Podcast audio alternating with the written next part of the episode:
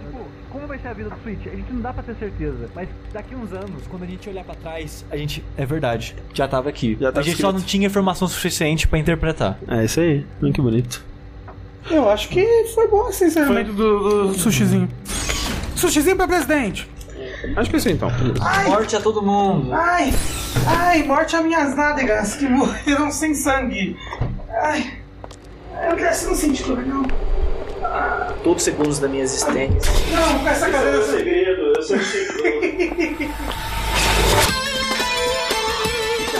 Zelda, Persona e Hollow Knight. O 2, ele é tão diferente em tantas coisas. Notórios, que o chefe foda pra caralho demais. Ele tá com um braço quebrado. Eu jogo um jogo, né? Eu tenho essa experiência meio que remete ao André Campos. Eu sou Ricardo Dias. E esse é o primeiro teste Eu serei o mais novo amigo do Sonic pro próximo jogo para o Wii. Tá, 56 e tem olho A ideia é radioativo. fazer um jogo de cirurgia estética. Tem o vinho? O vinho, quanto mais velho o vinho é, melhor é. Psicopatia, sociopatia, subiu 137% depois de jogar Dead Space. Eu cheguei a cofundar um clube Eu nasci no interior de Minas Gerais e eu dou todo o devido valor ao regionalismo, tá bom? Então, se você quiser fazer uma crítica assim, mais veemente. Aff, o Matheus tá com problemas de novo.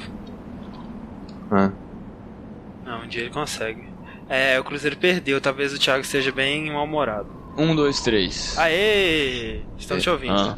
O Thiago não, não quer gravar hoje. André, você estava certo então, né, velho? Tipo assim. Você leu bastante sobre o 4, Matheus? Ó, a única coisa que eu não vou falar, eu não vou dar detalhe da história do GTA 4, não, porque é palhaçado fazer isso também, né?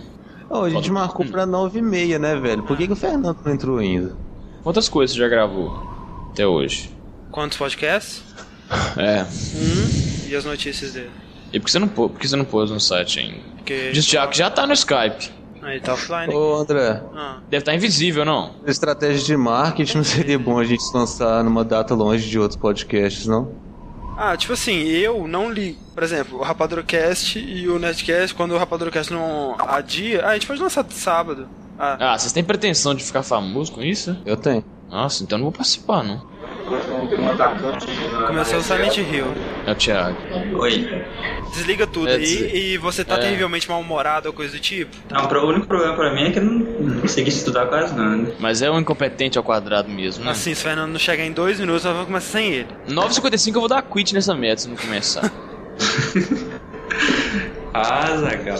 Provavelmente, muito provavelmente, a gente vai ter um e-mail lido e provavelmente o Jurandir vai pedir pra gente mandar o link do nosso podcast. Acho então, que André, não, hein? vamos torcer, né? Vamos torcer. Como é que anda a edição do primeiro? Vai ser uma merda, tá? Porque Ficou minha voz tá muito baixa. Aí, tipo assim, eu testei agora com o que ser a Fred. culpa do André, né, cara? Não, Eu- pelo amor de Deus. Ah, vai se fuder. Eu testei agora com o Fred. Um dó, daqui a um Tá minuto eu vou sair se não começar, velho. Gente, Então, demais isso não é legal, não. Vamos Se a, gente começar. for, vamos começar, então. se a gente for ficar sempre esperando alguém que não vier, vai ser foda.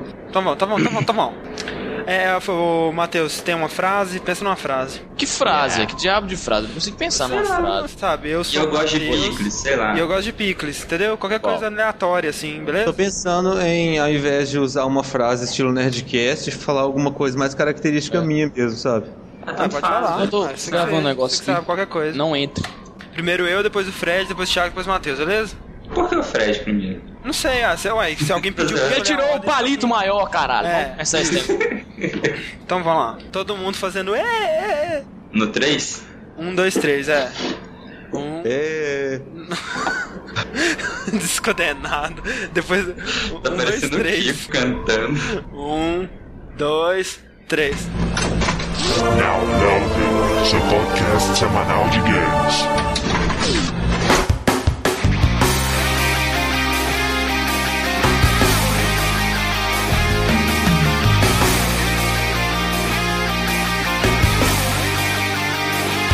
E apertem start! Está começando mais um round do podcast Downloading, ou quase. Em maio de 2008, eu e uns amigos de escola nos juntamos para começar um pequeno projeto de site podcast para falar de jogos. Ele durou pouco mais de dois anos, mas brilhou muito forte num cantinho escuro da internet e a estrada que a gente começou a trilhar lá é a mesma que eu sigo até hoje. Então a gente decidiu que nesse centésimo episódio do Dash nada mais justo do que relembrar aquela época e, mais importante, contar as histórias de uma pequena fração das milhares de pessoas que tornaram tudo isso possível. Seja do lado de cá do microfone, quanto do seu lado aí do fone de ouvido. E vamos aos nossos participantes. André é podcaster da terceira idade, level 100. E no meu tempo a gente gravava com dois palitos e um barbante.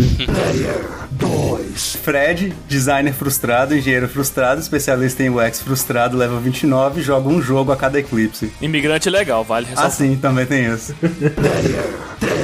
Tiago, elfo verde desmemoriado que acabou de acordar de um sono gostoso e eu vim aqui pra salvar o mundo. E, peraí, opa, rapidão, minha espada quebrou, só um minuto. Matheus, gamer casual level 0, tentando chegar no level 2000 do Candy Crush.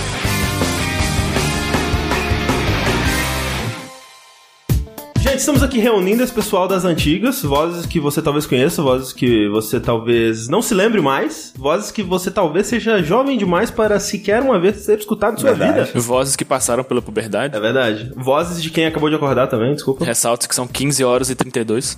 A gente se reúne aqui hoje, então, em ocasião dos 10 anos daquele pequeno projetinho que a gente começou lá em 2008, né? Nós quatro aqui, mais o Fernando. Só que eu quero voltar um pouco mais ainda no tempo, porque a gente se conhece desde a época de escola, né? Sim. Eu e o Fernando estudamos juntos desde a segunda série, e aí eu repeti a oitava série, né? E quando eu repeti a oitava série, eu fui pra uma outra turma que tinha vocês três, que já eram amigos. Sim, isso. E aí naquele começo, eu me lembro bem, eu comecei a fazer amizade primeiro com o Thiago, né, Thiago? Sim, sim. Apesar de vocês morarem na mesma cidade, eu acho que na escola a gente sentou próximo. Você, pô, repetente, né? Quase ninguém conversava. A gente Sim. também era de um grupo meio que, né, renegado, vamos dizer assim, de ah, Aham. os, os nerdão esquisito fica no canto, né? e aí foi meio que uma aproximação bem natural. Daí pra frente, né, você conheceu o Fred, o Matheus. Eu tenho muitas memórias da gente. Não necessariamente reais, importante ressaltar. Exato. Definitivamente eu não confio em nenhum tipo de memória mais. O o André ele tem uma coleção de memórias. Algumas podem ter acontecido, entendeu? Aí a gente vai descobrindo à medida que conversa com ele. Então, esse podcast vai ser bom pra isso, pra saber o quanto que eu inventei e o quanto que realmente aconteceu. Mas eu tenho muitas memórias da gente reunido, seja na casa do Fred, ou na casa do Matheus, ou tipo na escola, conversando sobre jogos e animes e, e coisas assim. Mas nossa roda de conversa sempre foi em torno de temas nerds, né? Vamos colocar assim, e focado principalmente em videogames, né? Que sempre foi o fio condutor, né? Da nossa amizade, assim, foi muito focado em videogames. Eu, eu lembro direitinho, não sei se, você- se, se você se recorda disso. A primeira vez que você foi lá em casa, que inclusive você saiu de lá com o meu Nintendo 64 na, na mochila emprestada. E o, a cópia do The, The Dig. Exatamente. E eu lembro direitinho que quando você, fuçando nos nossos jogos, né, meu e do meu irmão, você, quando você viu o The Dig, você meio que fez uma cara perplexa, assim, sabe? Parecia que era alguma coisa que você procurava há muito tempo e finalmente tinha, tava achando e foi, Sim. foi muito interessante naquela época. É, que ainda era uma época de princípio de internet, né? Onde era difícil baixar jogo grande desse jeito e comprar, né? Ainda era muito difícil pra gente, assim. A gente vivia muito de pirataria ainda, né? A gente dependia muito da pirataria nessa época. Pirataria e patrocínio, né? Sim, com certeza. É, eu já tive uma relação muito mais íntima com a pirataria, porque eu abandonei os videogames no Dreamcast, nunca mais eu tive videogame depois disso. A partir daí eu comecei a jogar exclusivamente no PC, e até hoje eu só jogo no PC. E na época, o recurso que eu tinha pra conseguir jogar novos jogos, infelizmente, era a pirataria. Os jogos de videogame antigamente custavam uma fortuna. Sim, não, ainda É, hoje. Mas É. eu acho que a, pro- a proporção hoje diminuiu. Eu lembro que quando eu era criança, quando eu tive Super Nintendo, velho, uma fita de Super Nintendo original era 50 reais. 50 reais naquela época deve equivaler a uns 350 reais hoje. Que é o preço de um jogo do Switch hoje em dia, se você comprar aqui no Brasil. Que é Nossa, pelo amor de Deus, velho. Por que, que a galera acha que isso é ok? E aí, como que podcasts entraram nisso tudo aí? O que eu mais lembro, assim, é que foi você que me mostrou o Nerdcast. Isso foi, eu acho que no final de 2007. Eu tenho uma lembrança muito boa, assim, de estar de férias e estar em casa bebendo café com leite e ouvindo o Nerdcast de Silmarillion. Eu tenho essa memória, cara. E, tipo, era muito maneiro, sabe? Eu tava, tipo, curtindo pra caralho o Nerdcast, assim. Será que você tava de férias ou você tava ponderando qual faculdade você faria em seguida? Ah, velho, um dos dois, né, assim, de qualquer forma, não estava trabalhando, né? Tipo, não tava com afazeres, né, digamos assim. A gente já não morava todos juntos, né? É, eu e o Fred, a gente se mudou pra Belo Horizonte em 2005, se eu não me engano. Sim. E você e o Matheus, a princípio, ficaram em, no Vale do Aço. Isso. É, eu vim pra BH só em 2009. E aí a gente se encontrava bem menos, né? E Aham. não era tão fácil, assim, a, o- a comunicação como é hoje em dia, né? Celular e tal. Aham. Então a gente, a gente se comunicava mais por Skype ou quando um- a gente, eu e Fred, víamos de volta aqui pro Vale do Aço, né? E nessa época meio que a gente começou ouvindo podcasts até de maneira concomitante, assim. Sim. Eu comecei a ouvir por causa de Lost, por incrível que pareça. Eu lembro que vocês me apresentaram Lost, eu comecei a gostar. Ah. E aí, procurando na internet mais coisas sobre, né? Que Lost, o legal da coisa era esse zeitgeist, né? Ficar procurando, discutindo e debatendo. Eu cheguei no Lost Brasil e aí, ouvindo o LBcast, eles fizeram um crossover com o Jurandir Filho do Rapadura Cast. Aham, gosto aham. da mídia, gosto de cinema, vou lá ouvir o, esse Rapadura Cast também. Mas foi aquela época que meio que todo mundo começou a descobrir o Nerdcast e podcast de maneira geral. É, então, e, e já tinha, né, esses podcasts com temáticas bem específicas, assim, só que de jogos não tinham muitos ainda, né? Eu lembro do Sound Test. De games, na época tinha um podcast que eu me lembre, que era até Gamecast. Pareceu meio óbvio, né? A gente sempre gostou muito de conversar sobre games e debater sobre as coisas que a gente jogava na época. E com essa nova ferramenta que a gente estava descobrindo, e pareceu um caminho meio natural a gente tentar fazer o nosso, né? Eu acho que ne- nesse momento até pra tentar continuar mantendo esse contato, né? Sim, sim. A gente usava o podcast muito pra isso, né? Na verdade, sim, eu e o Fred a gente conversava dia a dia, porque desde a quinta série a gente sempre estudou na mesma sala até eu formar no terceiro ano. Mas com você com o Matheus e com o Fernando também na época, a gente mantinha mais por Skype. Com o podcast era unir o útil ao agradável, né? Quando a gente começou mesmo, tava o Matheus e o Fabriciano, o Thiago e eu em BH e o Fred em Porto Alegre, né? Exatamente. O André começou a mexer com isso primeiro. Quando ele me falou, tipo, o nome, por exemplo, Downloading, já, eles já tinham, tipo, meio que definido, assim. Eu achei o nome maneiro e tal. E aí a gente começou a pensar em como gravar e tal. E eu lembro que eu tava em Porto Alegre nessa época já, né? Então foi, isso foi em 2008, né? E você, Matheus, procede isso aqui? Qual que é a sua memória desse começo? Eu peguei o bonde andando e alguém me prometeu coxinha se eu gravasse, aí eu gravei. Foi incrível. É, é, é É possível. incrível. ter sido. Mas, mas a memória a respeito do início não, não é implantada, não. Foi assim que aconteceu mesmo. Agora, olha que curioso, a gente teve duas gravações iniciais, né? Teve a que foi pro ar, que foi a de GTA, e a outra que não foi pro ar, que foi a, uma gravação bem ambiciosa, né? Que, Sim. Ah, é. que na verdade era uma péssima ideia, que nunca ia funcionar. A, a primeira que não foi pro ar, eu lembro que foi uma madrugada bem longa, né? A gente começou achando que seria um, um papo rápido até, mas igual você falou, era acho que cada um falava três jogos favoritos da vida e não era. Tipo, cada jogo em si já dava umas três horas de gravação, daí então o negócio era infinito, né? É, então a gente tava fazendo quase um podcast inteiro sobre cada Sim, jogo favorito, sabe? Que ideia. Eu não tava nessa aí. E na verdade, depois que você falou que perdeu o arquivo, não sei o que que exatamente aconteceu, se ele se corrompeu. Que tinha sido gravado em um canal só e o meu volume tava muito baixo, então não tinha como. Quer dizer, hoje em dia talvez eu conseguisse, sabe? Dando uns compressor bem louco e tal, mas naquela época eu não sabia fazer nada, sabe? Então. Foi a gravação que eu fiquei nervoso, né? Até hoje, assim, o pessoal me pergunta, ah, você fica nervoso quando você vai gravar e tal. E eu lembro que eu fiquei nessa gravação e depois de alguns minutos ficou normal, mas eu lembro que tava todo mundo meio que tenso, assim, tipo, querendo dar o melhor de si, sabe? Isso era engraçado, assim, e tentando, tipo, apoiar o que, que o outro falava. Eu lembro muito desse espírito, assim, sabe? E era aquela conversa que não era nossa conversa natural, porque era um ambiente diferente que a gente não tava acostumado Aham, ainda a falar, é. sabe? Perdeu o arquivo foi até uma, um fato bom, né? Apesar do, do GTA também ser, ser bem ruinzinho de ouvir hoje em dia, mas eu acho que o outro teria sido até pior.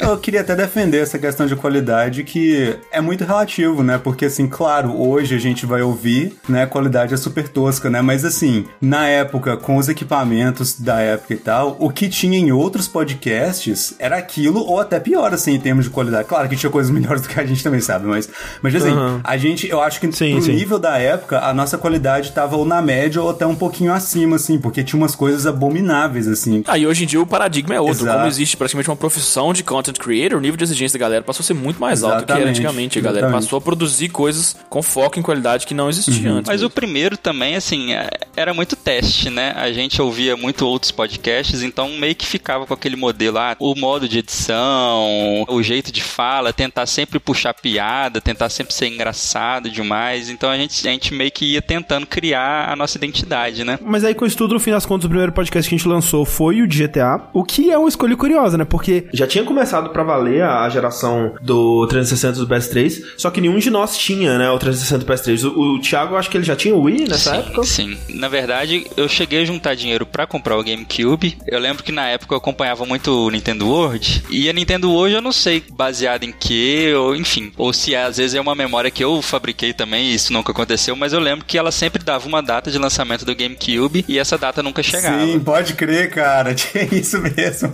Eles davam umas datas arbitrárias, né, cara? Tipo, super toscas, assim, pra galera. Ah lá, mãe de nada. Chegou um ponto que eu fiquei puto, gastei meu dinheiro com Magic e depois fiquei sem esse- essa geração sem jogar Nintendo, né? Então eu comprei o Wii bem na época que o downloading surgiu, né? Eu era um, um pontinho de defesa ali, mas minha defesa com o Wii também durou Só, pouco. só abre um parênteses aqui, esse foi o período mais insuportável do Thiago defendendo a Nintendo, quando, quando tava na época do Nintendo É Wii. verdade, é verdade. Não é, velho, o Thiago, de tempos em tempos, o Thiago ele veste uma camisa pra caralho, sabe? E aí nessa época era do Wii, Bom, entendeu? bons tempos. Isso era curioso no começo porque a gente não tinha eh, o console da geração, né? E eu lembro até que numa vez que a gente tava explicando pra galera o que que era as três luzes vermelhas, né? Que era algo que tava assolando os donos de 360 e que a gente não sabia explicar direito porque a gente nunca tinha visto um 360 na nossa Sim. frente, assim, tipo, eh, Sim. a gente não sabia onde ficavam as luzes vermelhas. A gente sabia que tinha umas luzes, mas a gente eh, não sabia como é que funcionava. E é o mais curioso de tudo isso é que a gente decidiu fazer o primeiro episódio sobre GTA, assim, a franquia GTA, claro, mas a gente queria falar também sobre GTA 4, que era um jogo que a gente, nenhum de nós ia conseguir jogar, especialmente porque ele só foi sair pra PC, sei lá, anos depois aí. Putaria do caralho. Curioso, sabe? Tipo, uma decisão meio inusitada, assim. Porque depois desse primeiro episódio de GTA, a gente meio que focou em temas mais gerais ou de jogos mais antigos que a gente tinha acesso, né?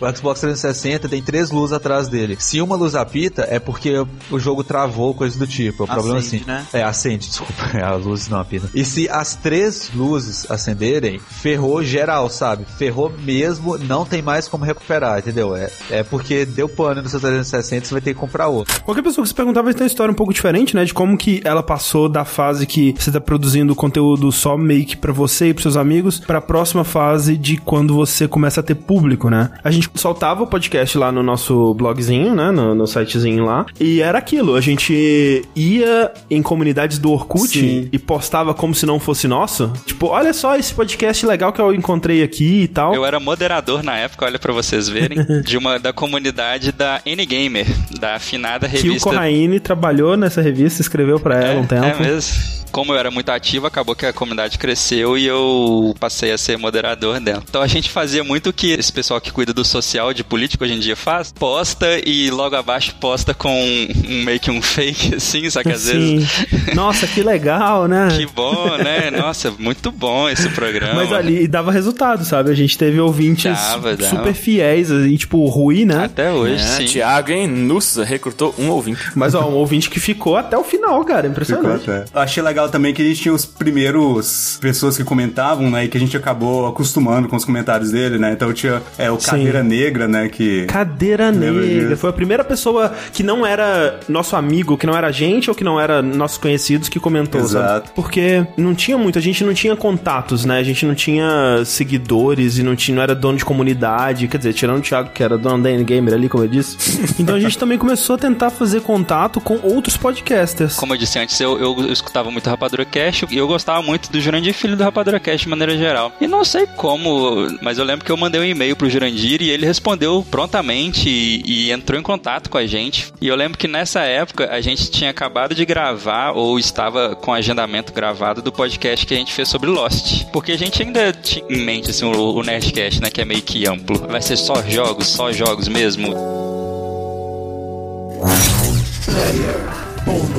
E acaba de ser sumonado para o podcast Jurandir Filho, seja bem-vindo. Olha aí, muito obrigado pelo convite. Trouxe aqui para falar sobre Hum. aquela época, né, 2008, tá fazendo 10 anos agora. O seu começo já deve fazer bem mais tempo, né? Quanto que você começou nessa vida de podcaster? Comecei em 2006. O primeiro Rapadura Cast foi publicado ali. Eu queria falar porque uma coisa que as pessoas perguntam com frequência pra mim, eu imagino que pra você também, é sobre como começar um projeto assim, né? Começar seu próprio podcast ou seu canal no YouTube e ter aquele período, né? Onde é só você e os seus amigos que estão vendo, ou nem isso, né? É. Muitas vezes. No caso do downloading, uma das coisas que deu muita visibilidade pra gente é, lá no começo foi quando você participou do podcast 6, né? Que foi o nosso primeiro podcast musical. Sim. né, que eu já era ouvinte do Rapadura Cast, o Thiago também. Ele te mandou um e-mail, primeiro pedindo licença pra usar o formato, né? Do Jukebox. Sim! Muito bom. E aí te convidando pra participar com a gente. Você topou, né? Naquele dia mesmo a gente ficou conversando no, no saudoso MSN, né? Lembro. Ficamos falando de jogo lá e tal. Eu sabia que você curtia, mas você ainda não tinha 99 vidas, né? Então foi ali que eu descobri, cara, esse cara sabe de jogos também. Eu lembro muito bem dessa época, porque era uma época que os podcasts estavam começando a surgir, né? Alguns novos podcasts, né? Já existiu o Rapadura Cast o Nerdcast, eles surgiram ali no mesmo ano, né? Em 2006. Mas aí veio uma nova onda de podcast, ficou um pouco mais popular, né? Tinha muita gente que tava querendo começar e me procurava, eu procurava Alexandre o Dave. Uhum. Che- Chegava um momento que a gente não conseguia mais dar atenção a todo mundo. Mas eu lembro que quando surgiu o Download, eu tive uma vontade de querer conversar com vocês, principalmente porque eu não conhecia tantos podcasts de jogos e eu acho que nem existia podcast de jogo assim, que realmente aprofundasse, sabe? Uhum. A minha participação, ele foi o podcast número 6, mas a gente começou a conversar, tinha acabado de sair o 3, sabe? Você estava organizando o 4. Eu lembro tu falando pra mim, não, a gente vai, a gente chamou o Maurício pra gravar sobre Lost, aí eu, Aham. Caraca, Lost? Porque era o fenômeno da época, né? Isso pra mim foi uma parada bem negativa pra mim, sabe? Porque eu falei. Eu lembro, eu tu, lembro. Tu, tu lembra eu falando isso pra ti, né? Eu falei assim, caraca, mas, porra, vocês têm a oportunidade de começar a falar, de ser o grande podcast sobre jogos, porque vocês já tinham, tinham um site muito bonito, vocês tinham uma edição muito boa, vocês tinham um formato muito legal, sabe? Então tinha tudo pra ser um grande podcast de jogos que ela acabou se tornando depois, né? Mas vocês ainda estavam procurando meio que, cara, tem muita coisa pop que a gente gostaria de falar e a gente não Isso. quer só falar só sobre jogos, É, né? a gente tava procurando a identidade ainda. Exato. Muita gente tem esse problema, né? De, de definir um nicho, né? Porque quando, quando você define o nicho é importante, porque você sabe onde atingir, mas ao mesmo tempo você tá tirando um monte de outras possibilidades, né? Uhum, uhum. E eu lembro que a gente conversou muito, a gente parou a madrugada conversando sobre isso, sabe? Foi um papo muito bacana, porque eu percebi que depois dali, o download meio que pegou um foco. Sim. Depois da conversa, né? Como já tava tudo planejado, a gente, ah, bom, não vamos cancelar o programa, né? Mas aí, depois da conversa, eu tentei juntar mais com a temática de jogos. Não, a gente, vai tá- a gente tá fazendo isso porque a gente tá falando também do jogo do Lost aqui e tal.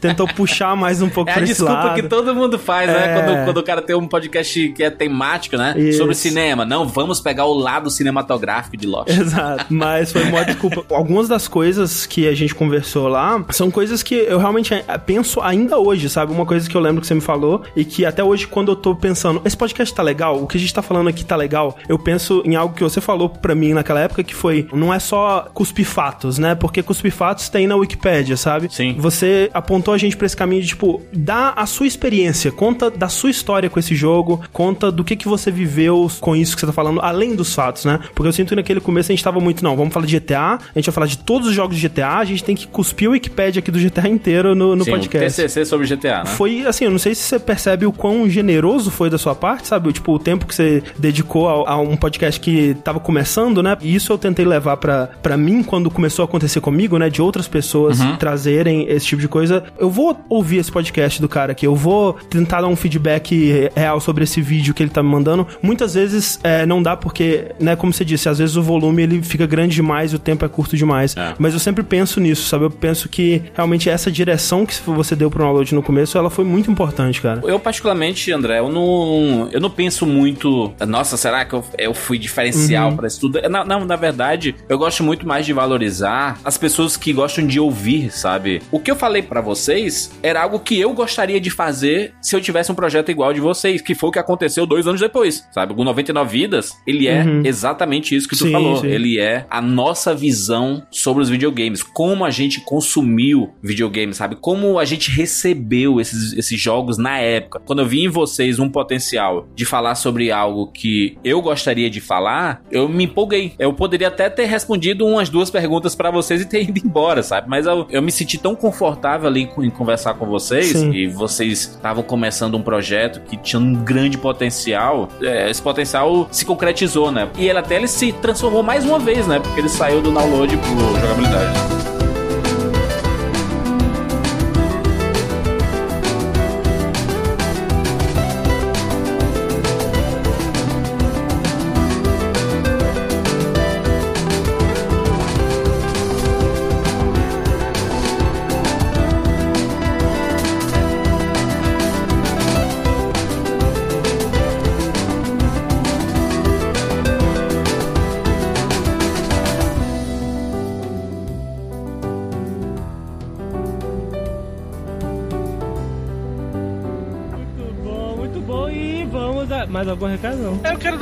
Rapidamente aqui, aproveitar esse espaço que você me cedeu, Jovem Nerd.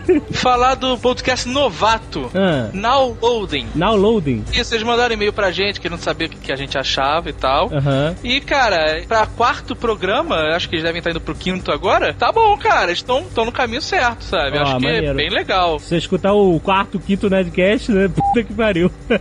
Eu nunca mais volta. Eu lembro que o Round 6 ele foi o boom do downloading, né? Ele juntou o Round com o Jurandir Filho, que já tinha o seu nome nos podcasts na época, com um podcast de muita qualidade. São músicas muito bem escolhidas, muito bem defendidas, e com o Jovem Nerd tendo anunciado no programa dele, né? Coisa que hoje em dia eu acho bem surreal. O Jovem Nerd falou isso no leitura de mesa do Nerdcast de A História da Terra, que eles falam de geologia. Naquela leitura eles leem um e-mail meu e aí eles comentam que, ah, o Download, né, que é um Nerdcast de videogame, eu ouvi, tá muito maneiro e tal. Então, essa daí já foi a segunda vez que eles falaram, que já foi em 2009, olha só.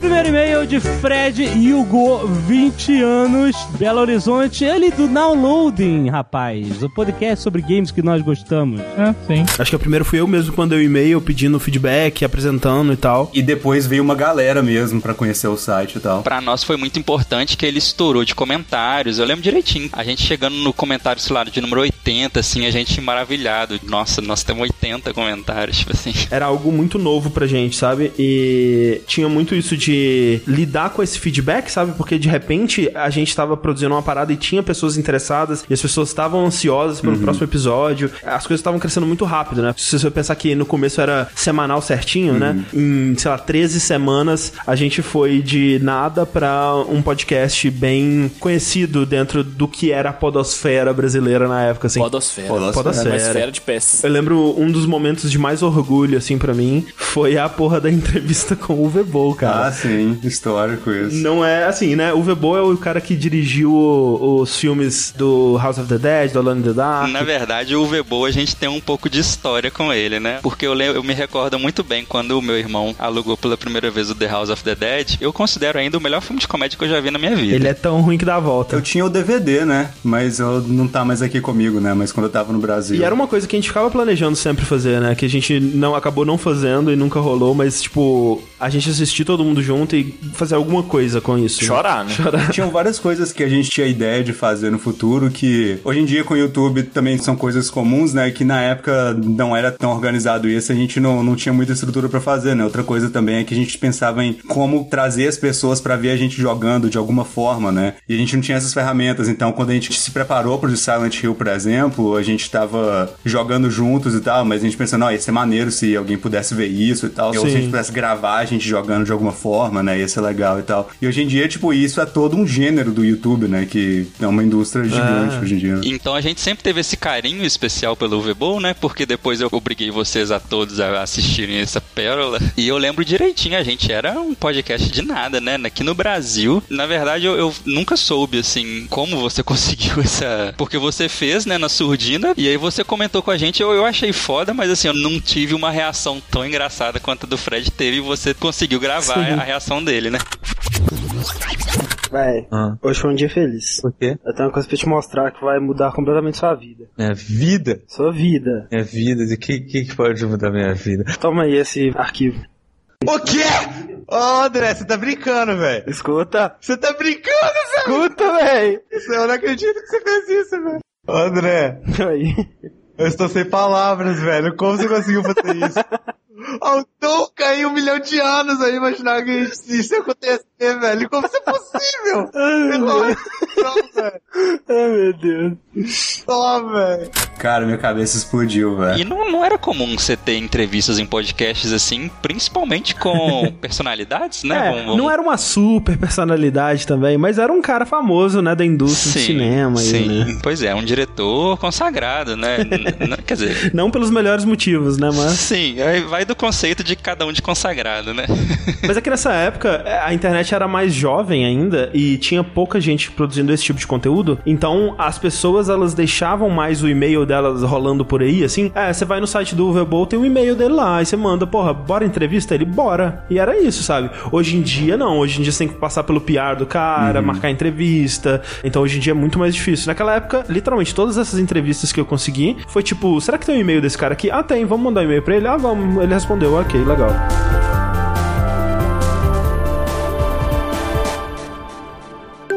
Oi, meu nome é César Augusto, eu tenho 19 anos e eu comecei a ouvir o downloading no longínquo tempo de 10 anos atrás, quando surgiu ali no episódio 5 ou 6, por indicação do meu pai. Na época a gente ouvia muito podcast junto, indicava um pro outro, era bem novo até. E tinha uma falta de podcasts que a gente gostava de ouvir de games. Foi nessa época que a gente começou a ouvir o downloading, que pra mim deixou muito saudade na época que ele acabou. Eu lembro do meu pai chegando em casa do trabalho com a notícia de que o downloading ia acabar. Triste, triste, triste. Eu vi como fazia parte das nossas vidas e deixou saudade, mas hoje em dia a jogabilidade também supre essa saudade com muito carinho, viu? Um abraço.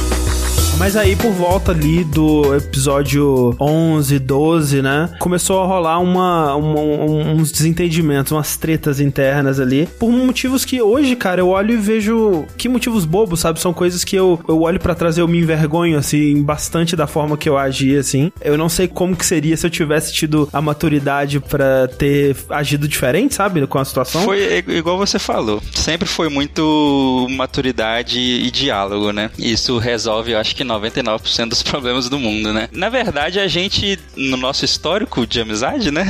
Particularmente eu e você, sem entrar o Fred e os outros aqui, a gente sempre foi muito próximo, mas às vezes a proximidade exagerada gerava algumas faíscas, né? A gente teve momentos de parar de se falar e aí voltava sim, e parava. Sim, teve até o caso clássico do GameCube do Fred, que ganhou o GameCube e a gente fez uma guerra fria, cara, silenciosa, É. pra ver quem seria o primeiro a pegar o GameCube do Fred emprestado. Foi um trem... Caraca, isso é muito surreal, E velho. era muito engraçado que era velado, mas era muito nítido que um tava guerreando com o outro escondido, sabe?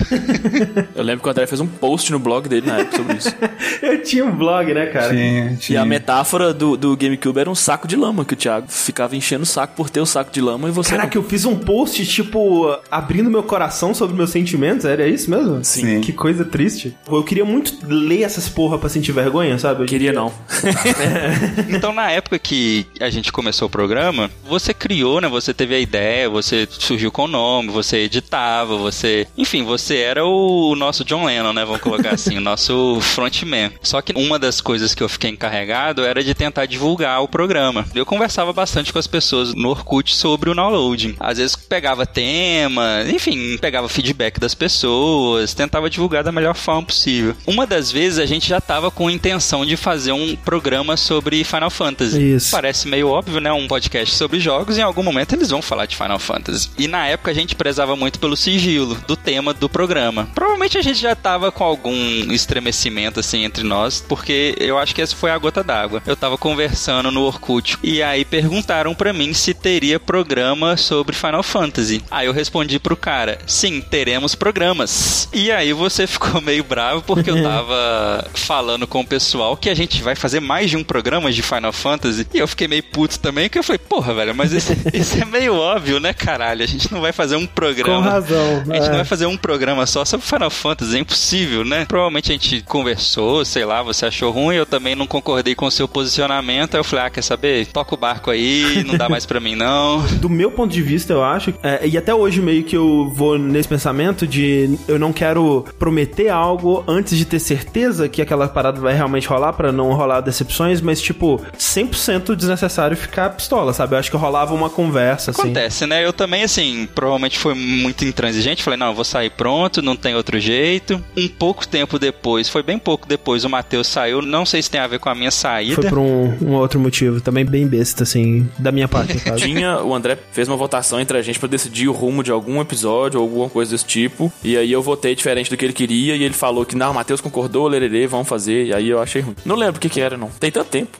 Um problema que eu acho comum, assim, disso é que, na real, tipo assim, era um puta hobby, né? Uma, uma brincadeira, assim, que a gente resolveu levar pra frente. Só que chega um momento que ela começa a tomar um ar de profissional, né? Porque a gente tem que gerar conteúdo, tem que Ah. né, organizar as coisas pra fazer e não sei o quê. E, tipo, são pessoas que estão transitando entre fazer o hobby e fazer a parada profissional. E acaba que começa a sair atrito disso mesmo, né? A pessoa quer fazer de um jeito, a outra da outra. E se não tem muita conversa, né? Isso é uma coisa que, que acontece. Mesmo depois que eu saí, eu, eu não fiquei com tanto remorso, porque eu, eu me achava um membro meio ruim, sabe? Tipo, é- é- na verdade, assim, eu nunca achei que o que eu falava acrescentava coisas e depois eu sempre ouvia de novo e falei, nossa, mas que bosta. Então eu sempre tive esse sentimento, cara, será que eu tô acrescentando alguma coisa? Será que tá valendo a pena alguma coisa? Sempre tive essa insegurança muito grande. Tiago, 10 anos depois, Tiago, é isso toda a gravação pra mim, cara. Mesmo depois de sair, ah, se arrependeu de sair, muitas vezes sim, né? Depois que vi vocês crescendo e tendo esse carinho todo que todos tiveram depois. Mas eu também, a minha saída proporcionou outras pessoas muito mais talentosas do que eu entrarem no programa. Eu compartilho desse sentimento do Thiago. Toda vez que o Thiago fala alguma coisa, eu sinto que não acrescenta nada. Aí, aí eu vou até falar um, um problema meu durante os podcasts, que, tipo assim, no começo eu tinha essa sensação também de, nossa, eu falei um negócio, tipo, que, né, não, não adicionei nada e tal. Depois de algum tempo, cara, eu não sei, assim, quando que se deu essa transição, eu fiquei narcisista pra caralho, sabe? Eu achava foda, assim, quando entrava a minha parte, sabe, no, no podcast. Cara, era muito patético isso, velho, mas, mas eu fazia isso de verdade. Eu ouvia em casa, e aí, tipo assim, eu falava por cima da minha voz, sabe? A coisa que eu sabia que eu ia falar, tá ligado? Puta merda, Fred.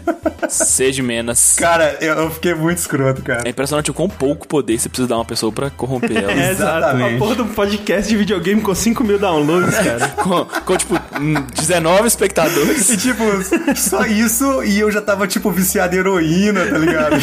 Meu camarim tem que ter 30 toalhas brancas com meu nome. É, exatamente, exatamente. É, tipo o Elton John, o Elton John solicita um quarto só pra colocar os óculos dele.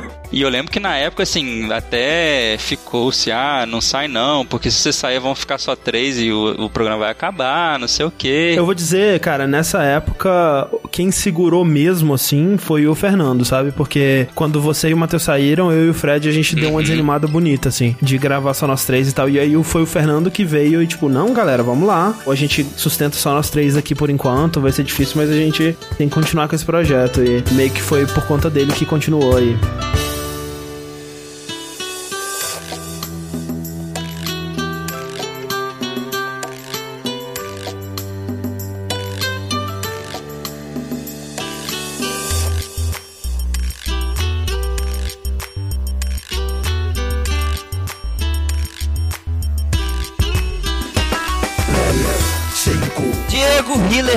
88 e eu me especializei em ressuscitar a história dos jogos. Olha Nossa, tá bom. Bonito isso, né? Hum, profundo. Meio fake, mas tá é. bom, tá legal. tá valendo. tu só fala a história do Mega Man, né, velho? Mega Man Castlevania, Mega Man Castlevania. Eu acesso o né? canal, Olha tem mais coisa lá. O do Castlevania é muito legal, eu acompanho. Ô, oh, cara, obrigado, Fred. Slash Rick, podcaster aposentado, level 28. Caraca, faz muito tempo que eu não falo com esses caras, velho. Tô meio assim, sabe? Reencontro de final de temporada de, de série, velho. Tá, tá meio tenso. A gente vai terminar cantando a música da Globo lá. Hoje a festa é sua. É, é exatamente. Olha só, agora, agora a gente tem que fazer, infelizmente. Pablo Guerreiro, level 2. E até hoje eu não sei o que fazer da minha vida. Obrigado, Pablo. Isso, isso me dá esperanças, cara. Eu pulei o tutorial lá no início, David, explicando o que eu tinha que fazer na vida. Você tem XP, só não usou. É, eu estou esmagando o botão.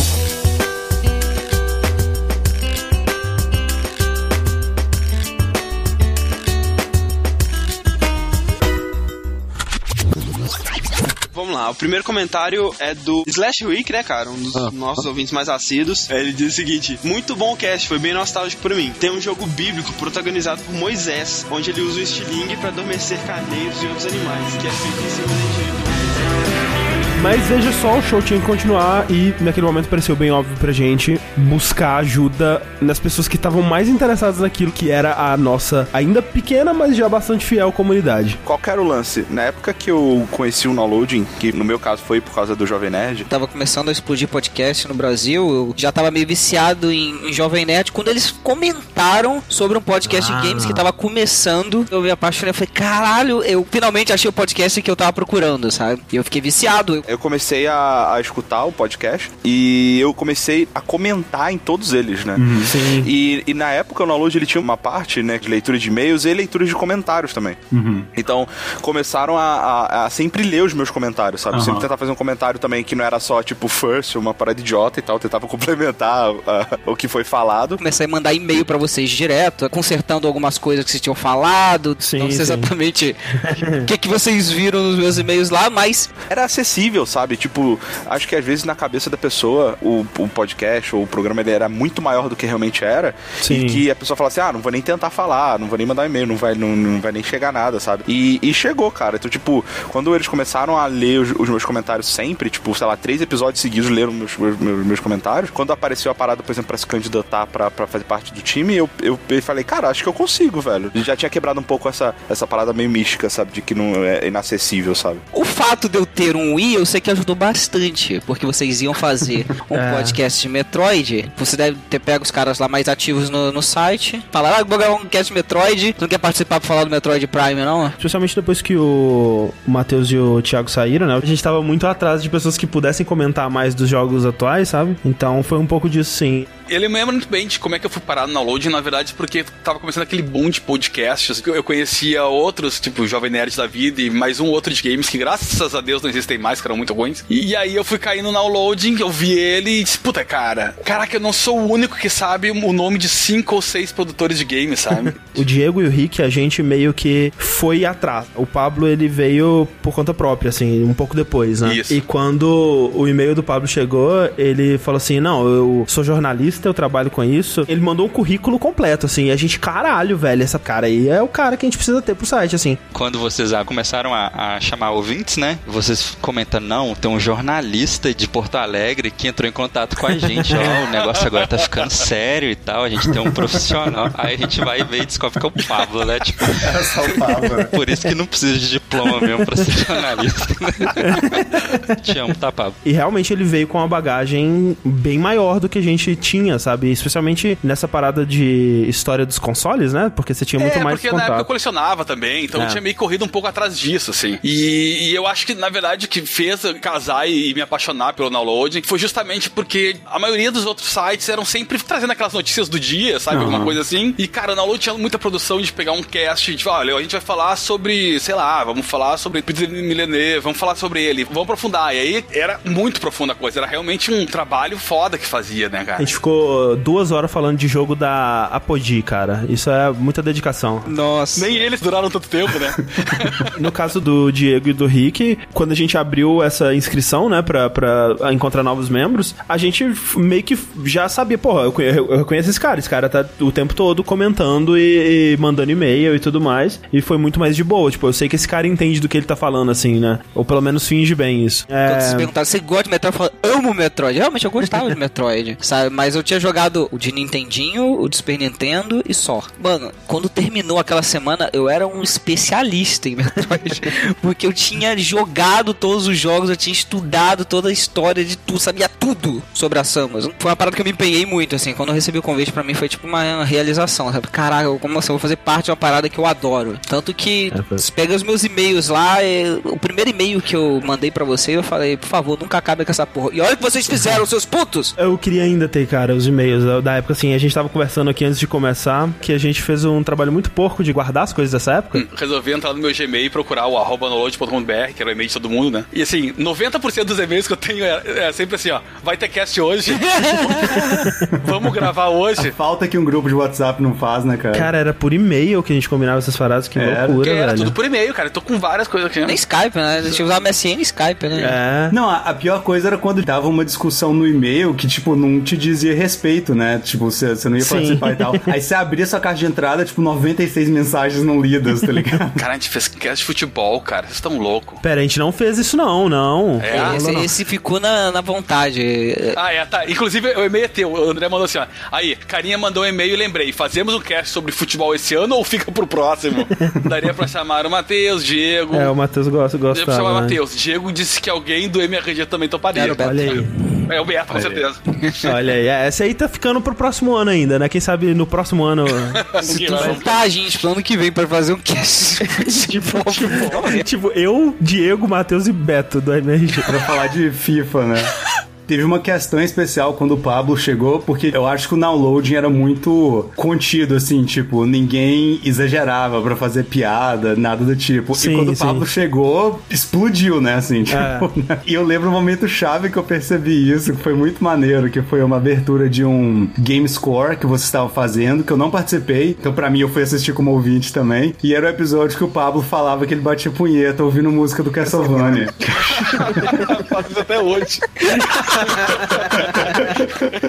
Aquilo pra mim foi um marco, porque, tipo assim, deixou muito claro, assim, tipo, a, a tônica do podcast, tá ligado? De agora em diante. Mas isso é verdade, eu acho que o Pablo ele fez a galera se soltar um pouco mais. Sim, e, sim, e começou sim. a rolar umas ofensas gratuitas também no podcast que deixava as coisas até meio engraçadas. Ah, eu exagero um pouco, isso eu confesso. Só um pouquinho. A a grande verdade é que o André me chamou por causa da minha voz, né? Olha, e, ó, é verdade. Olha aí que história é essa. Em, em, ó, em defesa. Ó, é verdade. Porque assim. A gente tava procurando, tipo, a pessoa não podia, né, também ser um, um gago fanho, sei lá, né? Porque é a, a voz que a gente vai. É, é- é- exato, é rádio, né, velho? Exato. Então, quando a gente começou a ouvir, eu falei, ó, esse rapaz aí tem uma bela voz. fiquei, fiquei umedecido nas minhas partes baixas.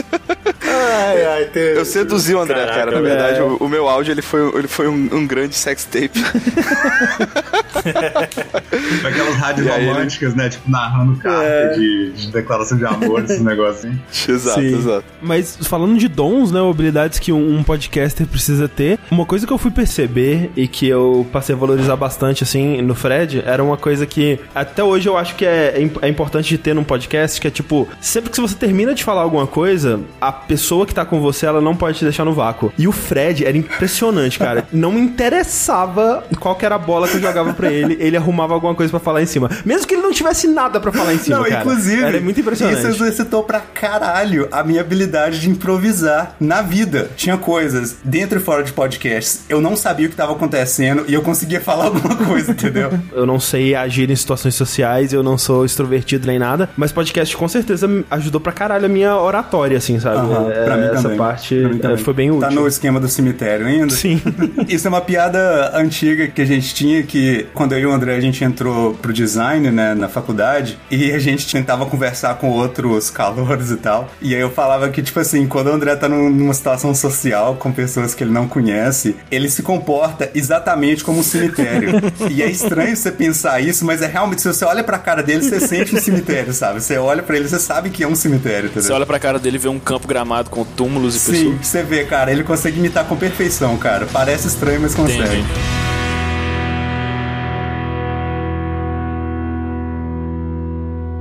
E aí, galera do Jogabilidade, beleza? Aqui quem fala é o Moro de Oliveira. Eu tenho que dizer que eu tô muito ansioso pelo episódio porque o downloading fez parte da minha vida de um jeito que quase dá vergonha de falar. Eu conheci o podcast depois que acho que o André e o Fred participaram de um Rapadura Cast sobre filmes baseados em videogames. E eu lembro que o primeiro episódio que eu vi foi sobre o Metal Gear Solid. E eu virei fã na hora, porque, tipo assim, na época não tinha nada parecido, sabe? Que fosse super informativo, super divertido e super crítico sobre videogames. Assim como o Rafa, eu também tenho a impressão que o downloading durou 10 anos em vez de 2, provavelmente porque ele marcou com muita força um período bem específico da minha vida, por entre meus 13 e meus 15 anos. Várias das minhas lembranças mais vívidas desse tempo são eu jogando alguma coisa enquanto escuto downloading. E é bizarro, né? Mas são lembranças bem felizes até. Se por um lado minha introspecção e minha inaptidão social da adolescência me privaram de amizades e rolês, por outro tive a oportunidade de escutar altos podcasts bem daorinha. Então por causa disso eu queria agradecer a toda a equipe do Downloading pelo trabalho maravilhoso que fizeram e queria terminar essa mensagem com uma pergunta.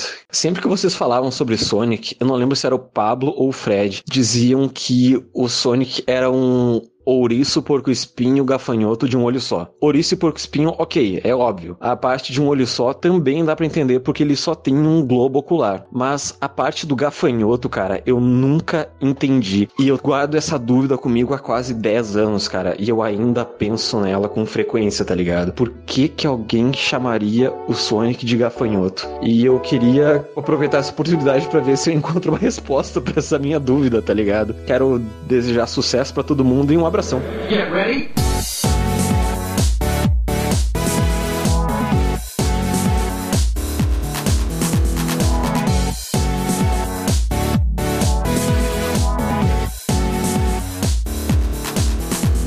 Fred, você por acaso lembra de onde vem isso do, do Sonic Porco Espinho Ouriço Gafanhoto? Cara, eu lembro vagamente disso. É, então não lembro bem também, mas eu vou chutar, eu acho que era, era uma coisa meio aleatória, né? É, era bem aleatório, porque tinha sempre essa discussão do que o Sonic era, né? Que uma época o pessoal falava que ele era ouriço e depois pouco Sim, tipo, a gente não sabe qual é a diferença entre um porco espinho e ouriço, acho que ninguém sabe. Aí, tipo assim, a gente colocou o gafanhoto meio que pra satirizar, né? Mais uma piada em relação a isso mesmo. É, mas é isso. É, eu acho que a resposta não foi tão interessante quanto a expectativa de 10 anos aí do Moro provavelmente criou na cabeça dele. Mas é isso, né? Eu acho que condiz com o Sonic. Grande personagem. Na verdade, não. Não, definitivamente não, mas tá aí, né? Sonic. Mas ó, já que a gente tá vasculhando, né, as profundezas da nossa mente, eu quero que vocês me digam então, assim, vasculhem aí também, quais que foram as gravações mais memoráveis, ou os podcasts mais memoráveis, tanto pro bem quanto pro mal, assim. O Diego já disse que gostou bastante de Metroid, né? Era legal porque eu gostava muito de Metroid na época também, né? E o Diego sabia pra caramba, né, da série e tal, então eu lembro que foi, foi bem maneiro gravar.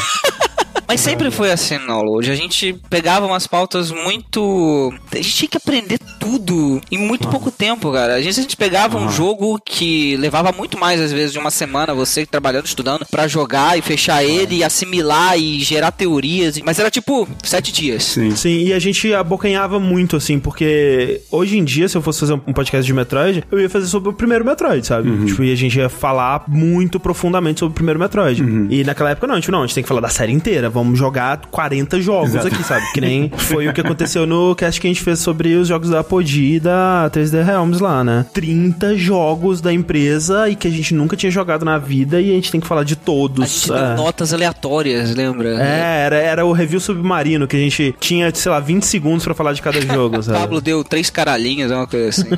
Eu me lembro muito bem do cast da Apogee, justamente por isso, assim. Quando rolou a pauta, o e-mail com, tipo, olha aqui, gente, aqui tá a lista de jogos que saíam. Eu assim, caraca, metade, 90% disso aqui ninguém nunca jogou, nem os caras que desenvolveram.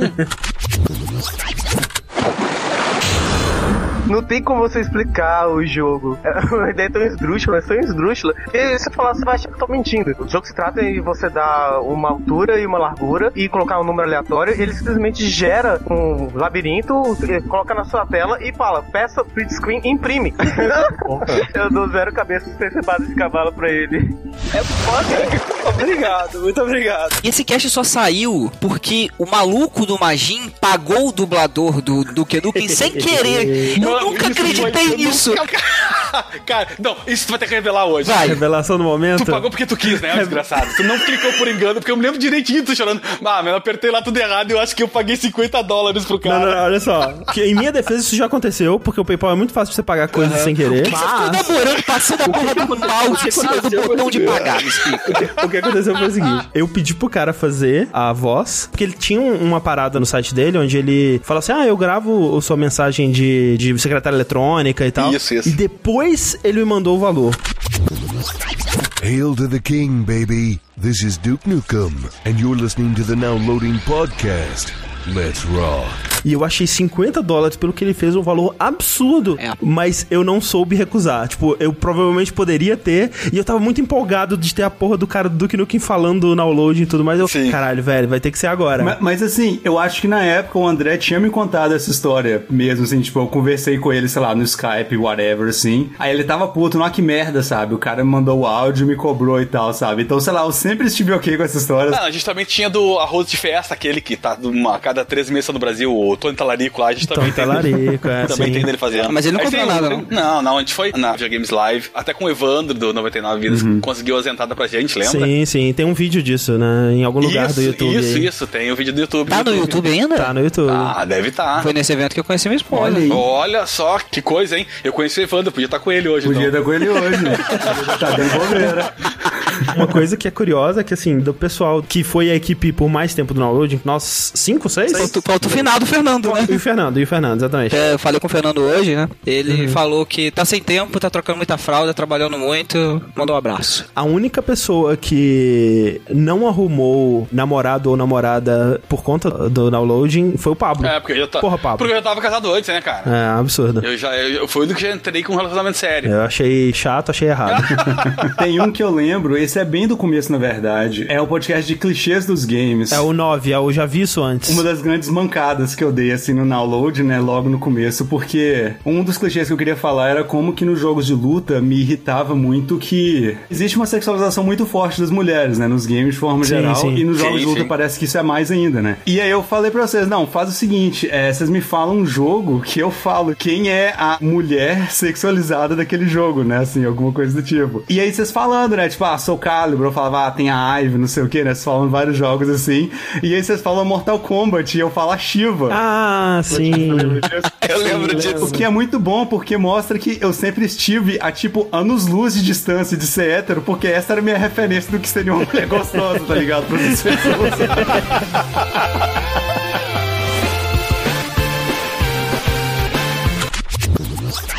This is video game composer and co-creator of Video Games Live, Tommy Tellerico, and you're watching Now Loading.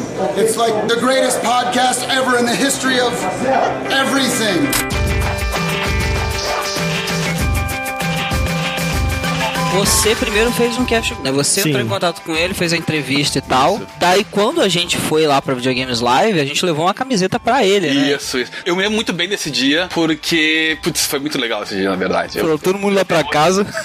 Isso, foi muito foda. E aí no dia que tava tendo a Videogames Live, no final, cara, deu aquela coisa do pessoal meio que se abraçar e tal. Os próprios músicos, né? Porque tinha Filarmônica da Petrobras, vai pra apertar a mão do pessoal e tal. Deu um rebu, uma loucura, que o Evandro falou: vamos atrás do, do Talarico, eu vou conseguir entrar lá. Não sei que foi uns três ou quatro que foi, não foi todo mundo que foi atrás dele lá. Cara, tem saudade da camiseta do Bicão. Eu ainda tenho, mas é uma camiseta. Nossa, a minha eu uso como dedal hoje em dia, cara. Isso, eu falar.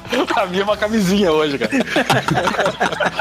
então entra nem no meu pé, desgraça, coitado. Não sei se tu vai ter que cortar isso, Não, mas... manda, depois eu vejo. é. Ah, mas tem um que eu nunca vou me esquecer, porque foi muito bizarro, principalmente pelas conversas que a gente teve nos chats, não na, na hora da gravação. Nossa, eu sei qual é, eu já sei qual é. Eu sei qual que é, eu sei, qual, que é. Jogo justo, né, cara? Só que- Sim, sim. Foi o, o podcast que a gente fez sobre história dos consoles, né? Foi a segunda parte. O- Uma curiosidade é que esse podcast eu tava em Minas quando o André tava editando ele. Sim. O André tá- ficou editando de madrugada. Aí eu acordei o André e disse pra mim, André, você botou um podcast, falta um bloco, você não botou junto. É, teve isso. Mas essa gravação foi foda, velho. A ideia desse podcast era falar do- dos consoles. 8 bits, né? Master System, Nintendinho. Isso. E tinha muitos desses consoles que, pelo menos eu, nunca tinha encostado, né? Até hoje nunca encostei num PC Engine, por exemplo. E aí a gente foi atrás de alguém que pudesse trazer mais conhecimento pra parada. E tinha esse cara que era um grande colecionador de coisas, especialmente do PC Engine, né? Ele era apaixonado pelo PC Engine. Isso, isso. E até o, o nick dele era PC Engine fan, né? Isso mesmo. Que no caso era o, o Moacir Alves, né? Que depois veio ser conhecido. Isso, jogo justo. Eu não lembro, acho que deve ter sido você, né, Pablo, que fez esse contato, essa ponte. Eu acho que fui eu, eu tenho quase certeza que quem trouxe fui eu. Porque eu me lembro que eu fazia parte de uma lista de discussão de colecionadores e eu me lembro das fotos da coleção dele. Até botei as fotos pra cara, tem uma, tinha uma coleção Você, linda de. O Moacir e o Rei Ron, né?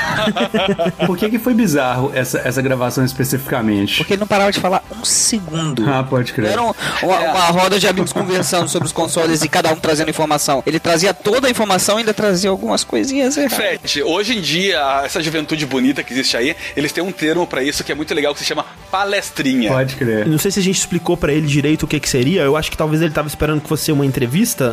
Então ficou um clima meio estranho quando a gente começou a falar também, assim, em vez de deixar ele falando. E aí a gente tava rachando no chat do Skype enquanto a- Isso, isso. a gravação rolava.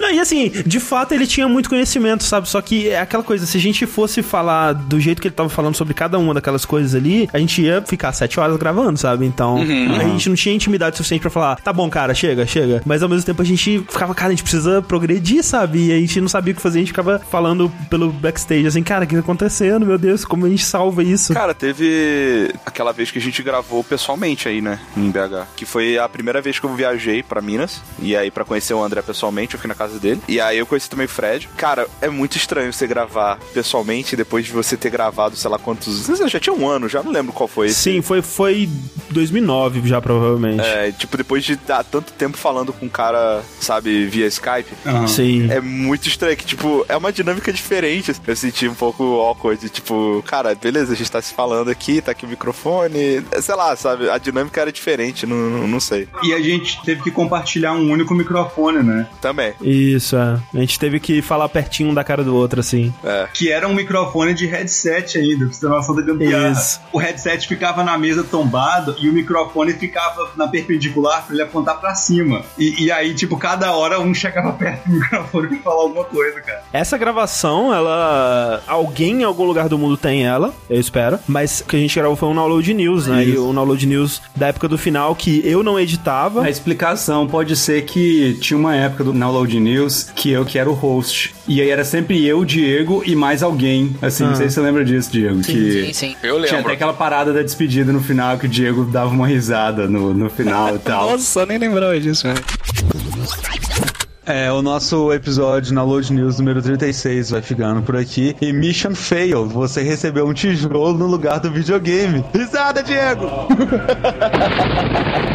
E aí, tipo, naquela época eu tava editando o na Load News, então, tipo assim, é possível que você não tenha porque aqueles arquivos estavam comigo, tipo, os, Aham. os originais, né? Aí, sei lá, meu computador explodiu ou qualquer coisa do tipo, não faço ideia o que aconteceu com ele também, então, tipo, sumiu total mesmo aquela parte. E aí essa viagem foi legal também porque, se eu não me engano, eu dormi na casa do André e na casa do Fred Olha também, aí. numa outra, na, na- em uma dessas noites. Foi dessa vez que a gente ficou jogando Death Jam. e a Olha, é gente possível. E a gente fez aquele personagem. Qual era o nome dele? Era o Zé. Era o Zé? Só Zé? Era o Zé. Era o. Zé. que magrelão. Isso, sem Nossa, camisa. em, em retrospecto ele lembra o sushi. É. Eu joguei- acho que foi a primeira vez que eu joguei Guitar Hero também. É possível. É, nessa, nessa época, eu e o Fred, a gente tava bem no hype do Guitar Hero. Sim. Cara, Guitar Gamers me lembra, eu nunca vou me esquecer, quando eu fui pra Minas, e aí eu fui na casa do Magin e ele Sim. jogava no teclado, velho. É. Como se fosse uma guitarrinha. Cara, aquilo era muito Tinha bizarro. isso. Era aquele Frets on Fire que tinha no Cara, PC. Que foi muito Duas coisas assim que eu lembro muito claramente. Que a gente foi num Aham. boteco depois comer uma, uma porção de batata. Sim, e eu lembro que no outro dia que tu me ligou pra almoçar, eu, eu vou te revelar a verdade, tá? Tu me ligou perguntando se eu queria almoçar e tal, e eu tava com uma caganeira gigante por causa da comida do boteco. Que era, foi eu- eu- uma batata mais oleosa da vida, assim, sabe? E, e era um boteco numa lomba, como tudo que tinha. Uma lomba, uma, uma ladeira. Que É BH, chamam. né? Isso. Como tudo que tinha em BH. E aí depois a gente foi ainda pra casa do, do Fred. Eu tenho essa mania até hoje de peregrinar, né? Tipo, eu percorro distâncias inconcebíveis a pé pras outras Ah, é pessoas. tá verdade. O ligado? Fred tem essa Mano, para de andar sozinho. Eu nunca caminhei tanto. Caralho, assim, você foi ó, por causa do Fred a pé, não é possível, A cara. pé, a pé. Eu saí dali e foi a pé. E assim, gente, em BH, se tu subir e descer, na volta tu só vai subir, tu não vai descer mais. Não, adianta, não sei, acontece alguma mágica na merda da cidade que tu sempre tá subindo. E aí o Fred assim, não, mas é pertinho daqui. É, e- e- então, e aí tu falava que a câmera era perto, e aí, cara, imagina, a primeira vez que eu tinha visto o, o- o Fred e tal, que eu tava a vida inteira com ele, mas nunca tinha visto pessoalmente. Aí como é que eu vou chegar dizendo, tu tá louco, velho? Não vai rolar isso, olha que eu tô caminhando. E aí, e, e aí, e tudo suando, já tava podre. E aí, não, porque vai chegar lá pra ver meus livros de Rei Leão e o caralho, que eu tenho Rei Leão e isso. E eu só pensando, velho, que treta que eu me meti, por que, que eu gravo coisa com esse cara, mano?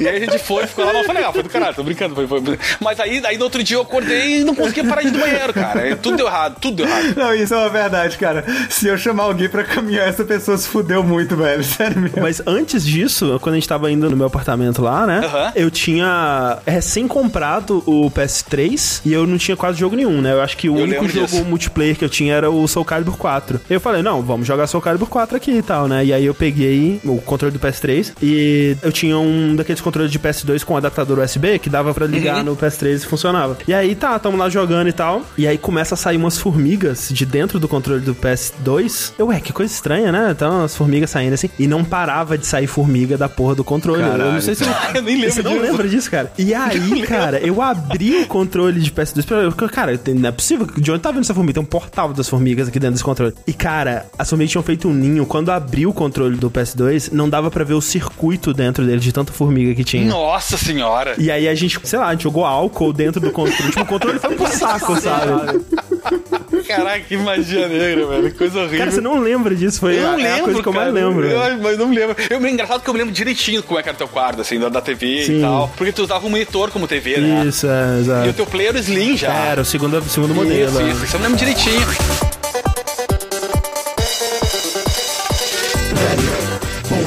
Mateus Six, ex-podcaster e futuro youtuber Team Level 6. E caras, desde 2008 nessa luta, vambora. E agora estamos aqui com o Matheus Six. Hoje em dia, como ele mesmo disse, é um youtuber teen aí, em ascensão. Vocês ainda vão ver ele na capa da Capricho. Mas que coexistiu com o Nowloading como um podcaster, né? E, e eu achei legal chamar ele aqui justamente porque a gente fez parte de uma pequena bolha ali naquela época, né? De podcasts de videogames que era pequena, mas a gente se conhecia, se conversava, participava um do programa do outro e tal. Eu queria ter um pouco dessa perspectiva também daquela época, vindo de outros podcasts que eu sinto, assim, não sei se o Six vai dizer que não, mas que a gente acabou influenciando um pouquinho também, não sei. Ah, acredito que sim, cara. Muita gente. E hoje em dia, 2018, ano do podcast, né? Até o Gus Lanzetta tá no metrô. Mas realmente, cara, tem muito podcast de videogame hoje. Naquela época não tinha. Eram três, quatro, sim. Exato. Ao contrário de muita gente, eu não conhecia o Download por causa do Jovem Nerd. Olha aí. Eu descobri colocando no Google mesmo. Eu fui lá, podcast, videogames, Caramba. porque eu só vi o Jovem Nerd. E aí eu caí num tal de Gamecast. Sim. Vocês lembram disso? Nossos grandes rivais. não, era, não era o do Tibia, não, que era o nosso grande rival? Nas Puta, premiações. Tibia Brasil, velho. Foi o- o que surgiu pra tirar nossas premiações, mas. Esse, esse nome é muito bom, né, cara? Gamecast. Tipo assim, eu não sei se a gente já pode falar mal, tipo, vários anos Ah, depois. cara, Caralho, fica velho. À vontade, Fred, por favor, cara. Que nome genérico, tá ligado? Gamecast. Puta que pariu, bicho. No Google mesmo, fui procurar e achei um tal de Nowloading. E o primeiro podcast que eu ouvi de vocês era o Round 30, Prince of Persia. Porra, achei da hora, porque era um podcast longo que explicava basicamente tudo da série. Claro que não, né? Com a- o conhecimento que vocês têm hoje da coisa, principalmente o André, com o retrocompatibilidade do Prince of Persia em si. E aí, cara, eu falei, bom, que legal, né? Os caras aí pe- pesquisam as mesmas coisas, né? Que loucura. Aí, com o meu amigo aqui da cidade, Carlos Barbosa, Rio Grande do Sul, 25 mil habitantes, hoje 30, olha só que loucura. Juliano Mosna, o Julie, falei, cara, vamos gravar um podcast também nos moldes do Nerdcast. Ele também apresentei o download pra ele, né? meio assim, isso aí, ele, vamos. Uma merda, tudo uma merda, cara. Hoje, nossa, velho, é uma vergonha, nossa, mas Mas na é época... assim, né? O primeiro episódio de qualquer coisa que você fizer na sua vida vai ser uma Caraca, merda. velho. O primeiro episódio era sobre Brasil nos games e ninguém nem sabia conversar direito. e a gente fez três ou quatro podcasts. E vocês já estavam no podcast, deixa eu ver aqui, de Monkey Island, 43. E aí eu mandei um e-mail pro podcast Monkey Island, um e-mail descarado. Agora, essa aqui é a realidade, André. A realidade é que eu queria aparecer. Não queria falar de Monkey Island coisa nenhuma. Cara, eu vou ter que mandar um e-mail pra esses caras aí, algum deles vai ler, né? E inclusive tentei falar com o Fred no Playfire. Fred, Caraca. você lembra de que você sabe o que é Playfire? Cara, Fred? eu não sei o que é Playfire. Como você tentou falar comigo lá? Playfire era uma rede social de gamers, né? Eu acho que é uma daquelas redes sociais que, tipo assim, eu fiz a conta, fechei e nunca mais abri, tá ligado? É possível, é bem possível. E até hoje ele não respondeu, saca? o Fred é foda, cara. É muito estrelinha, é muito Tipo o estrelinha. Fred, isso aí, cara. É. Não, e aí a gente pegou esse cara, que cara babaca, saca? Não respondeu o fã. Escroto do caramba, beleza. Não, mas olha só, hoje você tá conseguindo falar comigo, então deu tudo certo. Dez anos depois. E aí eu falei, vou mandar um e-mail pedindo se existe algum emulador, algum jeito de jogar isso aí. Na cara dura mesmo, né? E vou falar que tem um site. Aí, bem querido, André foi lá no próximo podcast e falou: Olha só, um tal de Matheus Six aqui. Olha só, o cara não sabia do Scan. Olha só, Matheus, tem um tal de Scan e tal, coisa, emulador e não sei o quê. E ele tem um podcast chamado Dreamcast. Olha só que nome engraçado, né? Dreamcast, igual do videogame, né? Que legal. Load, galera. Aqui quem fala é Matheus, do Drinkcast. Conhece? Conhece? Eu conheço, cara. Eu não conhecia e quando ele mandou esse e-mail eu fui ouvir. E é bem legal, eles falam bastante de games, assim, apesar do nome. Eu achei que eles iam falar de, sei lá... Dreamcast, Dreamcast, Dreamcast. Ah, pegou. E aí muita gente do downloading começou a vir pra nós. Só que era uma diferença absurda, porque a gente não sabia muito bem o que falar. A gente tava no episódio 3 e começou a vir muita galera. Falar, e aí, vindo download, vindo download, vindo download. Eu falei, porra, pressão agora, né, gurizada? E aí a gente começou a gravar os nossos podcasts aí. Esse podcast foi o primeiro que você ouviu de Prince of Persia. Esse é um dos primeiros que o Rick participou também, não é? O Prince of Persia é o número 30 e o primeiro que eu participei foi o número 18. Ah, não, então não. Mas o podcast do Prince of Persia é de uma das melhores apresentações do Rick. Caraca, pode crer, né? Que eu, que eu, eu finjo que eu voltei no tempo. Exatamente. ah, é verdade, caraca, não disso. É verdade. E eu acho que na hora ninguém entendeu, cara. Não sei se ficou. Flash Rick, Príncipe da Pérsia, level 30. Black Rich, Príncipe da Pérsia, level 30. Que porra é essa? Puta que pariu, velho. Essa foi boa. Aqui, então até semana que vem, Game Over. Na hora da gravação eu fiquei meio que sem graça bom, de ter ficou feito. bom. Eu fiz a sonoplastia com a boca, né? De voltar até Sim. E aí, velho, não, não, não ficou muito bom, né? Mas tudo bem. E tem um podcast que eu gosto bastante também, mas eu gosto porque ele é uma bagunça. Eu não sei se ele tem conteúdo nenhum, mas eu adoro ele, que é o podcast de Pokémon. Ah, sim, do Que- tio Toru, né? Com o Toru, teve muita gente. A gente Com o foi. Toru. O Thiago participou, a Nath também participou desse já. Foi isso mesmo. A abertura desse podcast é a melhor de todas, né? Que era a gente fazendo coisa de equipe Rocket. Puta, que vergonha alheia. Nem me lembro disso, mas eu tô com vergonha. Cara, eu tive tanta vergonha. Eu lembro dessa merda porque eu não sabia como que ia ser a abertura do André e eu não ia estar na gravação, né? E, e o meu áudio tava até ruim, inclusive, nem dava, tipo, minha internet uma merda e tal. O André falou, Fred, aí entra só na abertura que você me ajuda nela. Eu, tá, né? Sei lá. E aí ele falou, olha, você fala assim, André, eu escolho você. E aí ele apareceu falando André como se ele fosse um Pokémon, sabe? Cara, que vergonha aquilo, cara.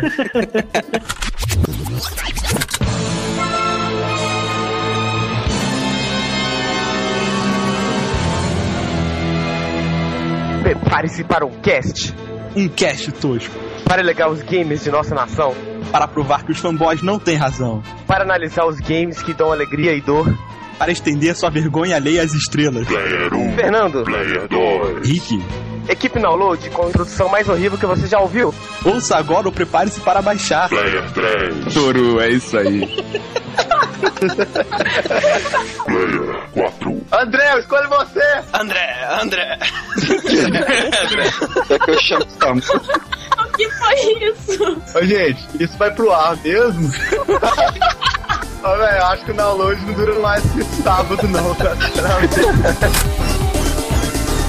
Vocês recebiam, assim, muito críticas, assim, de, ah, vocês estão copiando não sei quem e tal? Não, cara, na época não. Sabe que é bem doido isso, mas uma vez aconteceu e eu fiquei muito bravo. Porque vocês tinham gravado um podcast sobre Dead Space e chamaram um dos produtores, se não me engano, como é que é o nome do cara? Glenn Schofield. É, exatamente. Como esses putos conseguiram isso, mano? Não, pera aí, vamos fazer um podcast Dead Space com o Alex F, que o Alex F manda pra caralho também. E o Alex F tava no de vocês.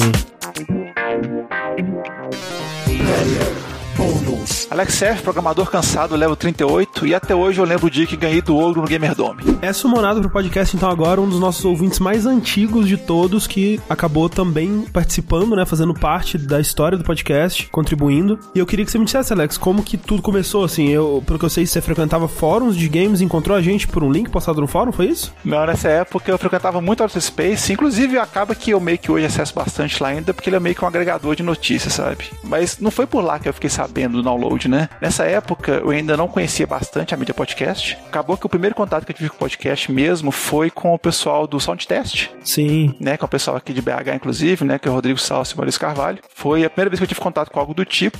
E quando eu ouvi, eu falei assim, pô, essa parada é legal, podcast de videogame, tudo mais. Aí eu fui pesquisar sobre, aí eu achei o download. Curioso que nessa época, né, eu comecei a, ouvir desde o primeiro, né? Então foi uma coisa assim realmente de, de pesquisa mesmo, de lá, eu fui acompanhando, né? Mas a primeira vez que eu, eu realmente participei foi um caso curioso, porque eu acho que na época vocês colocavam na parte de perfil de cada um é, MSN. Acho que tinha MSN lá na época que Sim. foi viu o MSN do, do André, adicionei assim, despretensiosamente, e eu lembro que ele tinha colocado lá como frase no MSN alguma referência com relação a Dead Space. Aí eu falei assim, pô, Dead Space tal, eu comentei no dia na época, aí ele falou assim, ah não, vamos gravar, vamos, a gente foi, juntou e gravou sobre Dead Space. Foi a primeira vez que eu participei há muitos anos atrás. Esse podcast é, eu tenho muito carinho por ele, assim, que foi um podcast um pouco diferente do que a gente estava fazendo até então, porque a gente sempre fazia muito sobre franquias ou sobre, sei lá, né, um desenvolvedor ou, ou jogos mais antigos e tal. E quando a gente conseguia jogar jogos de lançamento, geralmente eram os que saíam pro PC. Então, assim,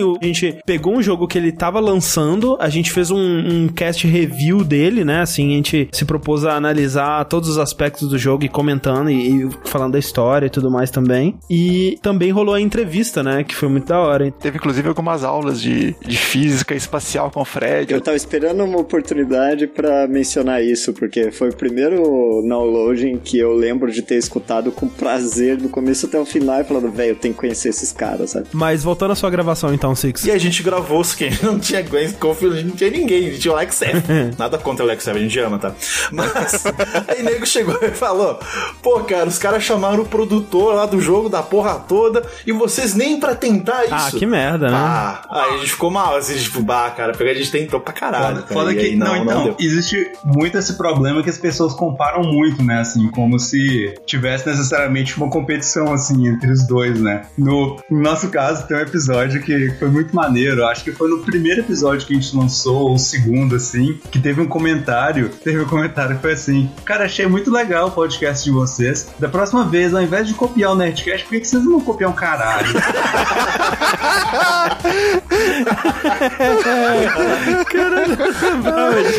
Velho, esse é, é o melhor tipo de esculacho que é, porque parece que é um elogio no início, velho. Parece Puta que é um elogio, sabe? O cara destrói no final, foi muito maneiro, cara. Caralho, mano, você vê que não mudou nada na internet lá pra cá. Nada, né, velho? nada.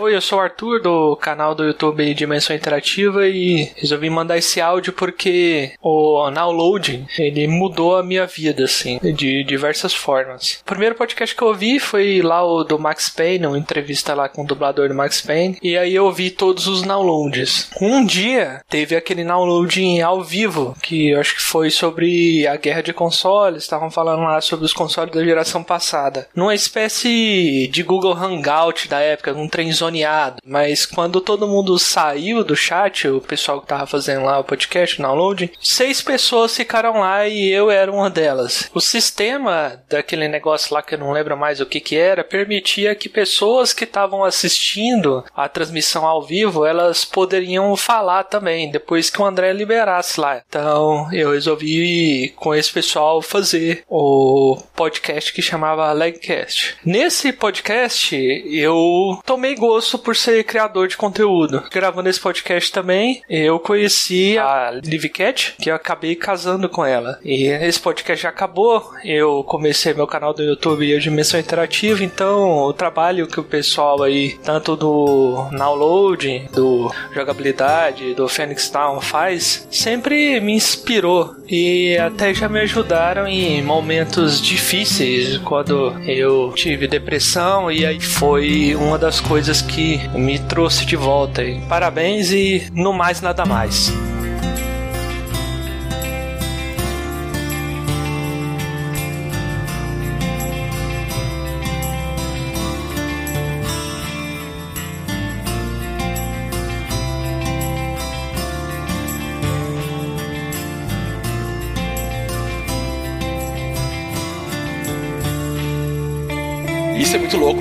Olhando um deles, a gente gravou com o Badai, inclusive, foi o único que a gente gravou ao vivo. Isso, Te lembra? Isso aí? da guerra dos consoles, né? Isso. Só que eu me lembro do dia da gravação, uma correria, porque a gente não conseguia streamar a voz de todo mundo. Cara, olha que loucura. Hoje qualquer programinha faz essa merda. É. Uhum. Mas a gente não conseguia. Aí eu tive que conseguir um notebook, acho que era da minha mãe, cara. Nós botamos dentro do Skype o, o notebook da mãe lá pra conversar, pra ficar só pegando o áudio de todo mundo falando. Cara, a gente fez um podcast em live, tipo, 2009, né, velho? E na época, a gente bateu 120 pessoas ao vivo e eu tava, caralho, velho, a gente tá dominando o mundo, a sabe? internet é nossa, mano.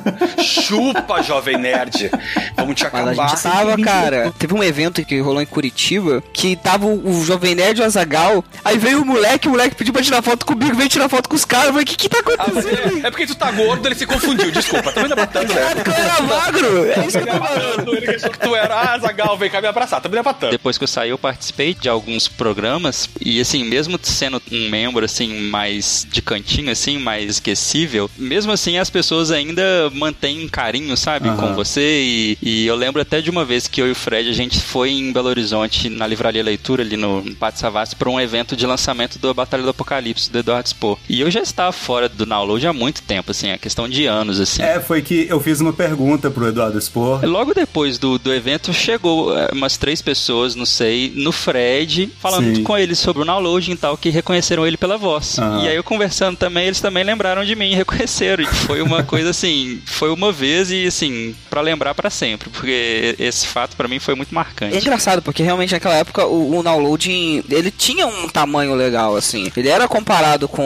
grandes podcasts Ah, aí. de games era maior. Vamos ser, vamos lá, a humildade com rola, mano. É, mas assim, ele era o maior, tinham outros, né, que eram bem menores e tal, mas justamente era uma época que tinha muito pouco, sabe? Muito pouca gente fazendo. Mas você sabe que, que tinha uma briga interna que o pessoal achava, né? O pessoal do download, o Fred falou que nem sabia que era Super Controle, você ter uma ideia, né? Mas teve aquela época dos top blogs, vocês lembram disso? Os prêmios, Ah, top sim, blogs, tinha- tinha os prêmios, é. E aí, cara, uma vez a gente ficou. Tinha o Tibia Podcast em primeiro, em segundo o download e em terceiro nós, o Super Controle, sei lá, ou o Dreamcast. Acho que era Super Controle já. É, Aconteceu alguma coisa e vocês ficaram em primeiro. Eu não vou lembrar se foi exatamente isso. Só que no nosso podcast a gente ficou em segundo. E a gente chegou e falou, cara, quanto votar naquilo, velho? A gente, eu ia na faculdade, eu ia em todos os PC da faculdade e começava a votar em um PC por cada. Sério, pra dar voto. E eu falei, não, vou ficar em primeiro, cara. Não tem essa porra não, não, cara. Cara, mas é, mas é bizarro, velho. Tipo, ver como que essa bolha era muito menor nessa época, né? Muito, tipo, né? o pessoal Que que nossa. fazia conteúdo de jogos, assim. Porque, tipo, não era só podcast, né? Era blog de games mesmo. E a gente ganhava com, sei lá, cara, 1.200, 2.000 votos numa parada dessa. E ganhava, e era o, o primeiro colocado, sabe? Então, tinha essa impressão de que era muito maior do que realmente era, sabe? Tipo, os números para os padrões de hoje em dia não é nada demais, mas naquela época a gente sentia que era, porra, tinha um alcance absurdo. Cara, é que você pensa, era muito mais nicho. Naquela época ninguém ouvia nem com a porra do celular, cara. Tu Sim. literalmente fazia o download da MP3 pra botar em algum lugar pra tu escutar. Não tinha streaming, não tinha um aplicativo pra isso. Essa coisa mais segmentada ainda de games e tal. Era pouco. A maioria é, ah, cara, vamos ser o Jovem Nerd da vida, vamos falar de tudo, vamos falar de cultura pop. Por isso que acho que a gente se destacou tanto e foi tão legal. assim. Sobre esse podcast ao vivo, tem uma particularidade que eu lembro que a gente quase perdeu o áudio, porque o programa que gravava travou também no final, né? Ah, eu lembro de alguma coisa assim, eu não lembrava que tinha sido nesse, aham. Eu não lembro se estava gravando no seu computador ou de alguém, e aí, tipo, o Eu não programa. lembro, pode ser do meu. O programa parou de responder e aí deu uns 30 minutos de suspense absoluto, assim, no chat depois que a gravação acabou, que a gente não sabia se ia conseguir recuperar o áudio ou não, né? O de King of Fighters, Diego, não sei se você lembra disso, mas foi a única vez que isso aconteceu. E foi traumático o suficiente pra ser a única coisa que eu lembro desse podcast. Que durante a edição, no Audacity, ele vai. Cada corte que você faz, ele cria um arquivo novo, basicamente. E aí, durante a edição, meu HD encheu. E quando ele encheu, o Audacity deu um piripaque e corrompeu tudo. Eu perdi a edição inteira merda. no final, assim, sabe? E era assim, a Você edição. teve que editar tudo de novo. Era coisa de passar, tipo, 15 a mais horas com um podcast, sabe? Pra editar. Então. Não, e foi um podcast de 4 horas de gravação, 3, É, 4 ele foi horas de gravação. Foi gigante, gigante, é, porque a gente então. falou de tudo também, né? Aquela- maluquice É. de falar de tudo. Perdi a gravação, imediatamente eu comecei a editar de novo. Cara, hoje em dia, velho, eu acho que eu só sentava e chorava, eu não ia fazer nada.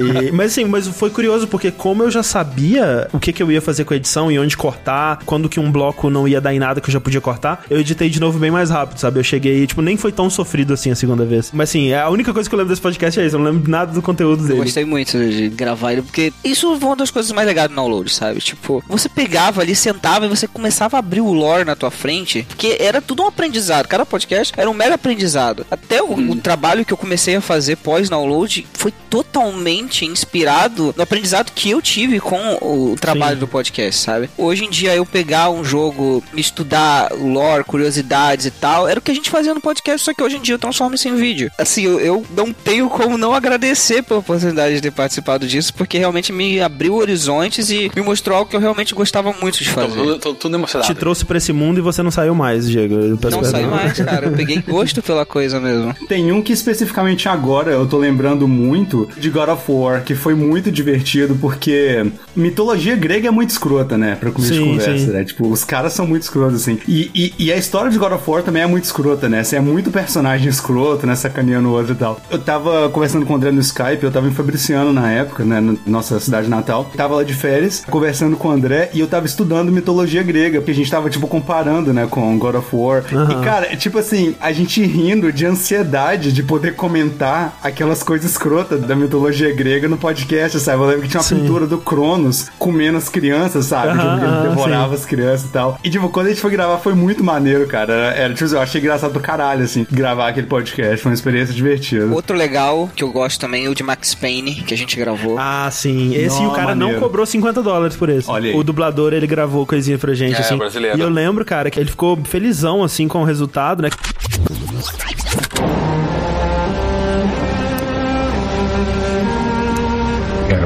Fria como o coração do diabo. Estava ansioso à espera do novo tema e o download estava vermelho como o sangue de uma cabeça decepada de cavalo. Eis que aperto F5 mais uma vez e o novo round se iluminou no meu computador como uma árvore de Natal.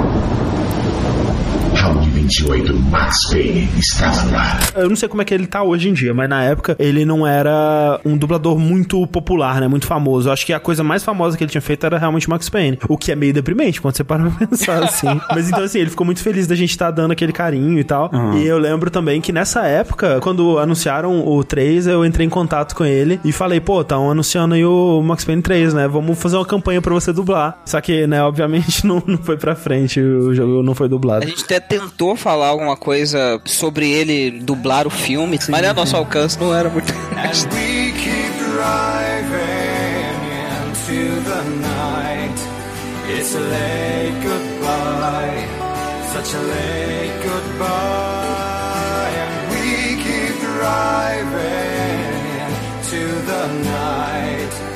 It's a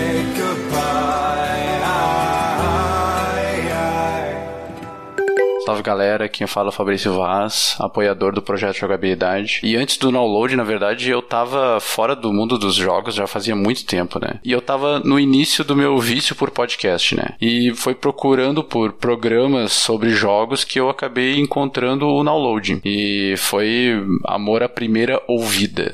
Eu, na época, eu era tão fã do projeto, eu fiz os 10 mandamentos do fanboy do download. Eu vou falar só um aqui dos mandamentos, que era adorarás e venerarás o download acima de todo e qualquer podcast, não importando o tema, idioma ou plano de existência. Algumas coisas que mudaram, né, do downloading pro jogabilidade. O sotaque, né, vocês perderam todos os sotaques, principalmente o André, que tinha um sotaque mineiro muito carregado do interior e agora praticamente virou um paulista. E os problemas de servidor, que graças a Deus a gente não tem mais, né, André? E o que que não mudou, que é esse empenho e dedicação muito acima da média em cada programa, é impressionante como cada episódio você supera um pouquinho mais, o bom humor tá sempre presente e as temáticas que são sempre variadas e interessantes, né? Alguns dos rounds que foram os mais marcantes para mim, né, foi o round 16, que foi o primeiro que eu ouvi, que é o Disc S para Samus, e o Lan House Chronicles, que esse para mim é um episódio que às vezes quando eu tô cansado, quando eu tô triste, eu preciso me animar, eu ouço aquele episódio porque ele é tão engraçado, ele é tão divertido e ele é num, num formato que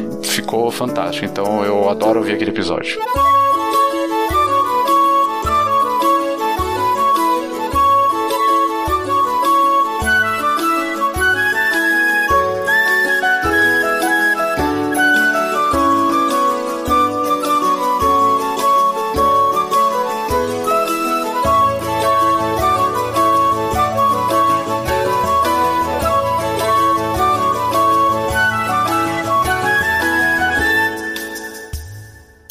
Podcast pra mim eu lembro de alguma coisa. Eu lembro do Game Over, que é de jogos difíceis, do Fred sim. falando da sua relação com o Comic Zone. Isso. Comic Zone não é difícil, né, lembro Fred? O que, que é difícil? Cara, é difícil você engolir um boi vivo, né? Vocês lembram que eu Fred lembra essas porra, velho? Adoro essas frases do Fred. Uma das frases memoráveis do Fred é tem tanta coisa nesse mundo. É, então essa não é do Fred, essa não é do Fred. É do Fred. É do Juninho.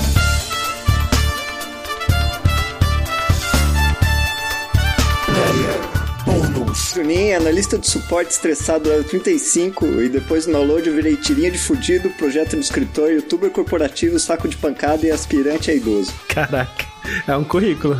Juninho, a gente pediu para as pessoas mandarem, né, depoimentos de como que conheceu o downloading, essa coisa toda, podcasts favoritos, esse tipo de coisa né, dos ouvintes. Sem dúvida, o podcast que mais foi citado nessa lista foi o primeiro podcast que você participou com a gente, que foi o podcast das Lan Houses, cara. O que, que você se lembra dessa época? Tipo, eu não lembro da timeline. Você já escrevia os contos de Lan House?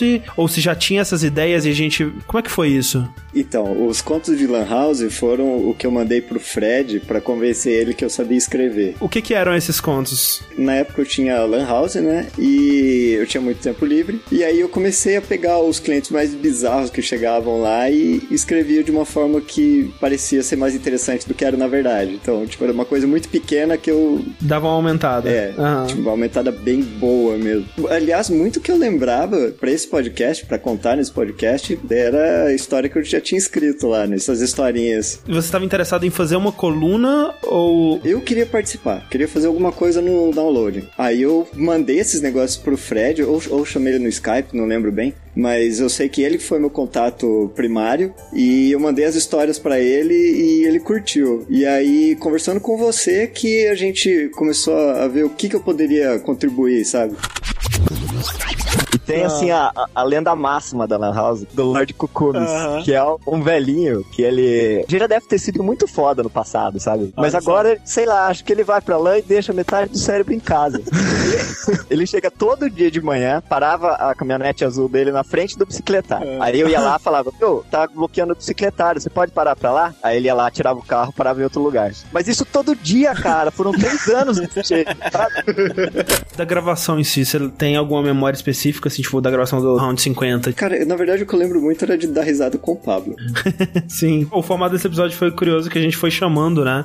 O- as pessoas, uma de cada vez, assim, pra contar suas histórias, né? Mas depois ou antes dessa gravação, não lembro exatamente da timeline, mas você começou a escrever uma coluna de game music pra gente, né? Como eu já tinha o, o violão de 2 bits há muito tempo já, você que sugeriu, eu falei, ah, a gente pode fazer um negócio de música que não tem no site e tal. E eu lembro da gente ficar um tempão tentando bolar um nome, e eu falei um monte de nomes ridículos pra não usar outra palavra. Mas aí o Banzai Game Music saiu do nada, assim. Falei sem esperança, você, ah, curti. Mas foi, a base É, foi os Lan House do Medo. Eu nem tenho mais esses textos, saudade. Você começou com o, o BGM, né? O Banzai Game Music, onde você falava de compositores e tudo mais. Aí depois você foi pra Lan House do Medo como coluna também, não foi isso? Era isso mesmo. No final, o Banzai Game Music já não tava rolando mais. E, se eu não me engano, o Banzai Game Music foi o responsável por deixar o site lento, porque tinha aqueles players de, de música no meio. Ah, tinha isso mesmo. É verdade. Mas era igualmente satisfatório, pô. Me divertia demais escrevendo aquilo. Era tipo contos de terror que se passavam numa Lan House, né? Sim, tipo, cara, que sim. conceito, velho. Maravilhoso isso. Hoje eu tenho um mini podcast de historinha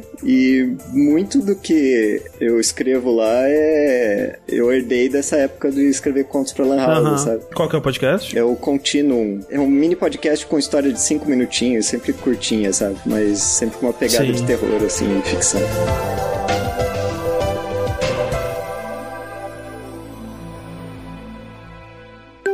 Meu nome é Caio, eu sou estudante de design na Universidade Federal de Pernambuco, aqui em Recife, e eu sou ouvinte de vocês há mais ou menos 8 anos. Eu comecei a ouvir podcasts com 12 anos por influência do meu irmão mais velho, que foi o episódio 50 sobre lan houses. Sempre que a oportunidade permite, algum de nós responde explicando ao outro como se fosse o Lord Cucumes, sem falar daquela risada secreta sempre que alguém se surpreende com as capacidades da rede mundial de computadores, como fez uma das clientes da Lan House. Hoje eu sei o valor que vocês tiveram na minha vida. Além de todas as lembranças geradas por simplesmente ouvir e rir, vocês guiaram inconscientemente a minha paixão por jogos, meu gosto por certos gêneros e discussões, e até minha decisão de carreira. Eu nutri o sonho de me tornar um desenvolvedor de jogos, mesmo sem nem saber o que isso significava direito na época. Agora eu tô retribuindo tudo isso aos poucos, 15 reais por mês, justamente por estar estagiando numa empresa de jogos aqui de Recife, como game designer. E eu só tenho a agradecer a todos vocês. Obrigado por existirem, por voltarem a produzir conteúdo, seja através de jogabilidade, Phoenix Down e outros projetos, e por estarem sempre evoluindo a qualidade do conteúdo.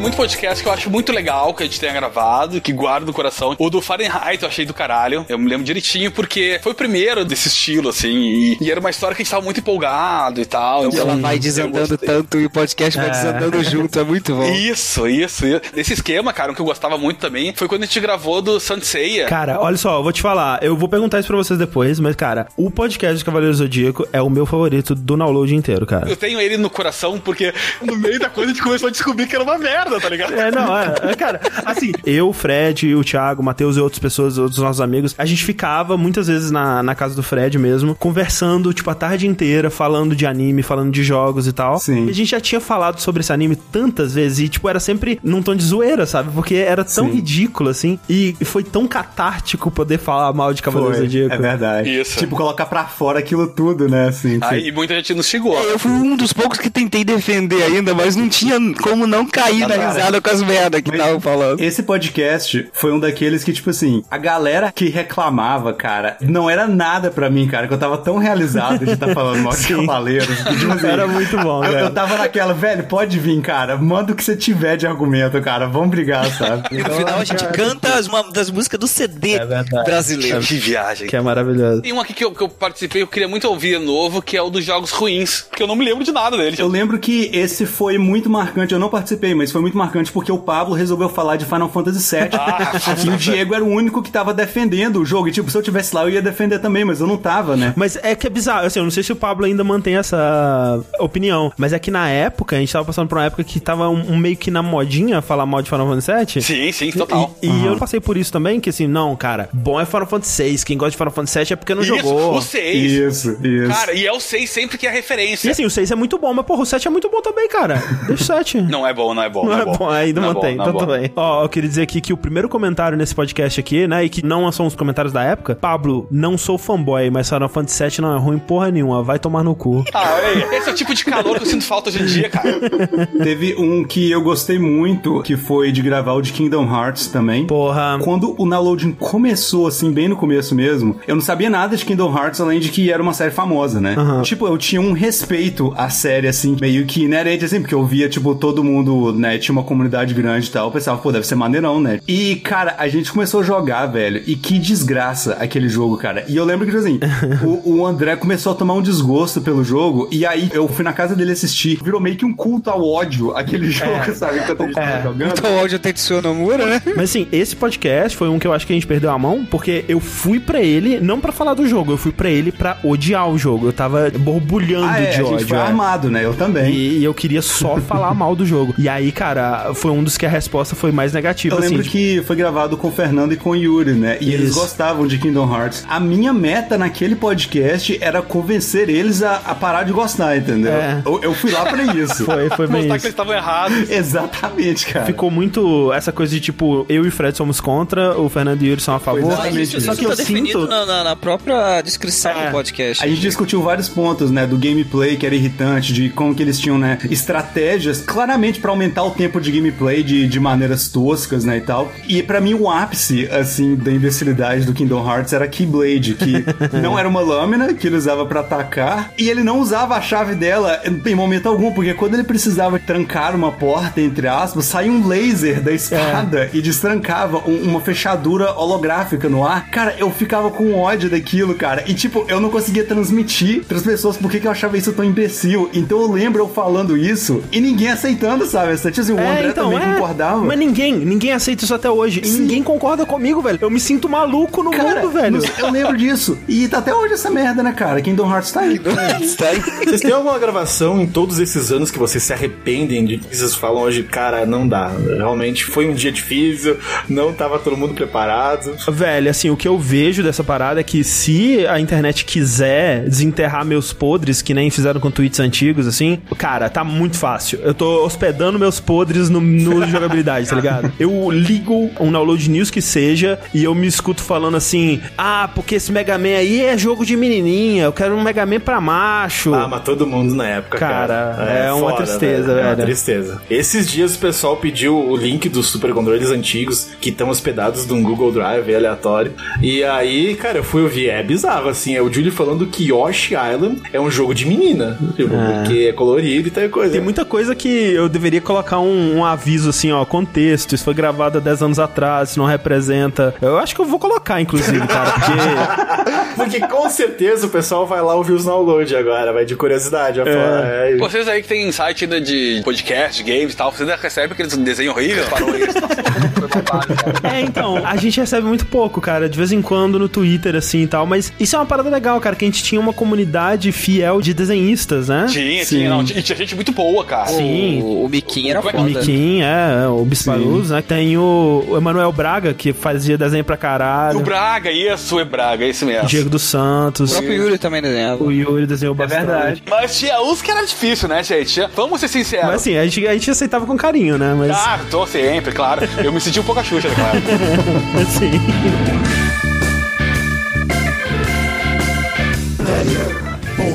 Yuri, membro da conferência Level Zero, e depois no download eu me entreguei às drogas, eu jogo World of Warcraft. Caraca, que decepção, cara. Logo você. Não esperava isso de você, Yuri. Porra, cara, e pior é que é só isso que eu jogo ultimamente.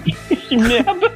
Yuri, como é que a gente começou a conversar, Yuri? Foi. Você começou a mandar desenho, não foi? Pra gente? Eu lembro até hoje, foi o podcast que vocês fizeram como se fosse uma rádio antiga, lembra? Ah, caralho, eu lembro. Genial esse episódio. Que era sobre jogos retrôs. Aí eu falei, pô, vou fazer um desenho e mandar um e-mail pedindo pra fazer um podcast Mass Effect. E anos depois eu participei do podcast Mass Effect, olha que, que orgulho. Mas aí eu fui, fui mandando desenho, eu tava sem controle, com muito tempo na mão, então, cara, teve podcast que eu mandei tipo 10 desenhos, tá ligado? Eu fazia umas tirinhas que segui- seguia de um po- podcast pro outro, era mó bizarro.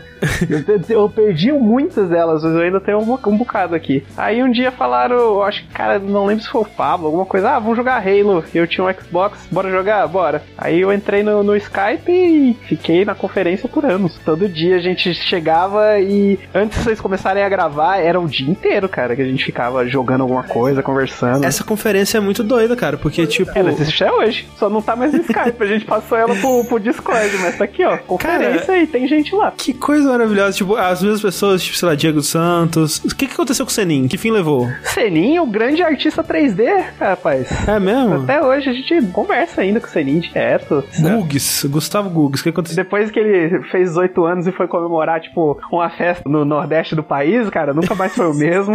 Cara, eu lembro de uma época que o Gugs tava viajando o mundo aí, só tinha umas fotos dele muito louco. Foi aí que acabou. Mas a gente sempre juntava eu, ele, o Cass e uma galera pra jogar Left 4 Dead. É que foi louco, né, cara? Porque provavelmente o início da conferência foi com essa parada, então, do, do Pablo e do Halo, eu imagino. Foi Halo Nights. E aos poucos foram entrando outras pessoas que ou eram ouvintes ou a galera do podcast mesmo, né? Tipo eu, o Rick, o Fred, o próprio Pablo, o Diego e tal. Mas todo mundo em volta do podcast foi entrando. Veio uma galera do chat do MSN, que eu nunca entrei, mas dizem que era um absurdo. E aí, tipo, sempre alguém trazia uma outra pessoa e, né, ia apresentando ali, ia colocando, tipo, o Euler entrou como um amigo da Nath, né, e tal. Uhum. E meio que as pessoas foram se conhecendo e foi formando uma amizade por causa de uma Halo Night. A gente meio que viveu nessa conferência por anos, sabe? Pô, por causa de uma Halo Night, eu trouxe 10 pessoas pra dormir na minha casa uma vez, velho. Quem disse que videogame separa as pessoas, afasta? A grande maioria dos meus amigos, tipo, 98% dos meus amigos hoje em dia é tudo dessa época, sabe? Do pessoal Sim. que começou ligado ao download de alguma forma, às vezes nem ouvia, mas tipo, era amigo de um, de um amigo, Exato. e foi chegando, foi ficando, e quando você vê, tá aí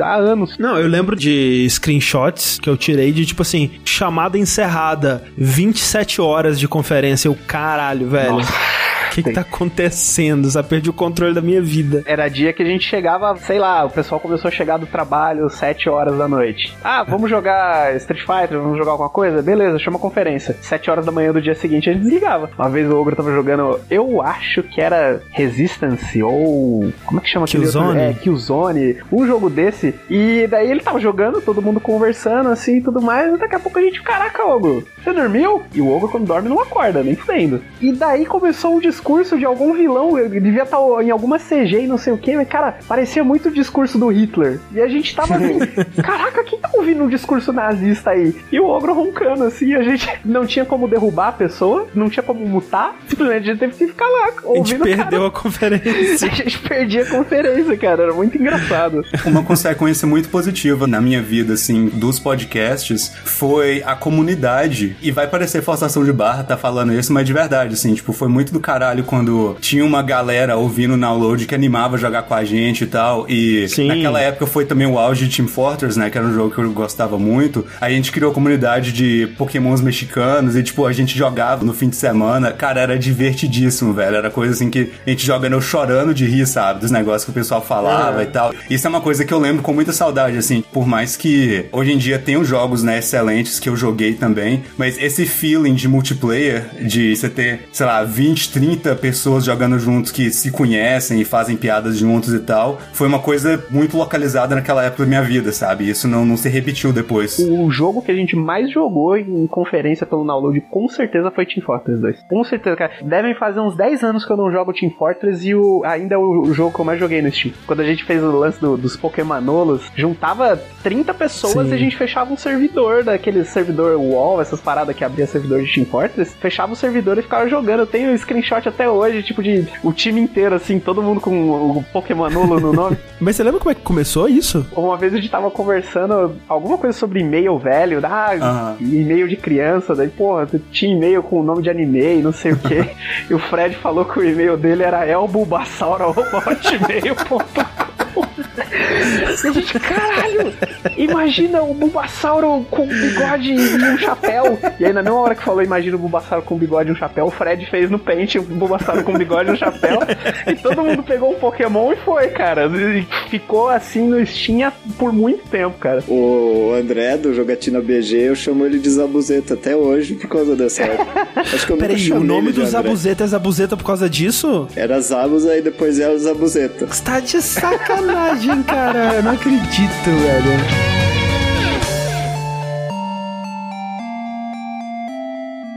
Fala galera do Jogabilidade, aqui é o André Zabuzeta e primeiramente parabéns aí pela edição de número 100. Acompanhar vocês é uma coisa muito legal porque da mesma forma que a gente evolui, a gente vê vocês evoluindo, né? Quando vocês tinham o downloading lá com os podcasts que vocês produziam, eu senti essa inspiração e eu acredito que muita gente aqui no Brasil também para criar o seu próprio podcast para falar sobre videogame. Eu mesmo criei um podcast de game music no geral, onde eu falava sobre jogos e músicas. Foi o Game Track lá no Meia X, um projeto de 2011, e isso foi graças aos seus podcasts do GameScore, né, que vocês faziam, e também, né, pro pessoal lá do Violão de 8 bits, porque esses podcasts eram incríveis, eles falavam sobre as músicas de videogame e vocês falavam também sobre os jogos, né, e as suas emoções, as suas reações em relação àquela música, aquele momento, e isso me inspirou para criar meu podcast. Eu tive a oportunidade de conhecer o Diego aqui em Curitiba, até joguei board games com ele, né? Eu tive como jogar com o Fred, com o Fernando Team Fortress, que na época era o auge do download, todo mundo jogava TF, era uma coisa muito divertida, a gente aproveitava, conheci muita gente por conta desse período de jogatinas. Tive a oportunidade de gravar também com o André, com o Matheus Six lá no outro castelo, conheci o Juninho, e essa vontade não parou por aí. E eu falei assim, cara, um dia eu preciso editar um podcast deles, cara, porque eu gosto muito da edição do André, gosto das músicas, das formas que ele faz. Isso virou até mesmo um padrão de qualidade pra mim, assim, eu faço podcasts hoje, edito pro podcast, edito os meus lá do Jogatina BG, já editei alguns dashes aqui, isso foi muito gratificante, porque, cara, primeiro, ver os bastidores, ver como que o trabalho é crível, sabe? O trabalho assim, vocês fazem, vocês estudam, vocês falam, não, vamos repetir isso aqui pra deixar a informação correta. Isso pra mim é incrível de N formas. Mas não me alongando tanto aqui, eu tenho que agradecer novamente por 100 episódios, por dar essa oportunidade de poder editar um podcast de vocês, de dar a oportunidade de conversar com vocês, né? E é incrível poder ver que vocês são pessoas muito legais e eu gosto muito de vocês mesmo, certo? Então continuem o trabalho incrível de vocês. Um beijo pra todo mundo, pras novas pessoas também que entraram recentemente no projeto e vamos lá pra mais 200 episódios.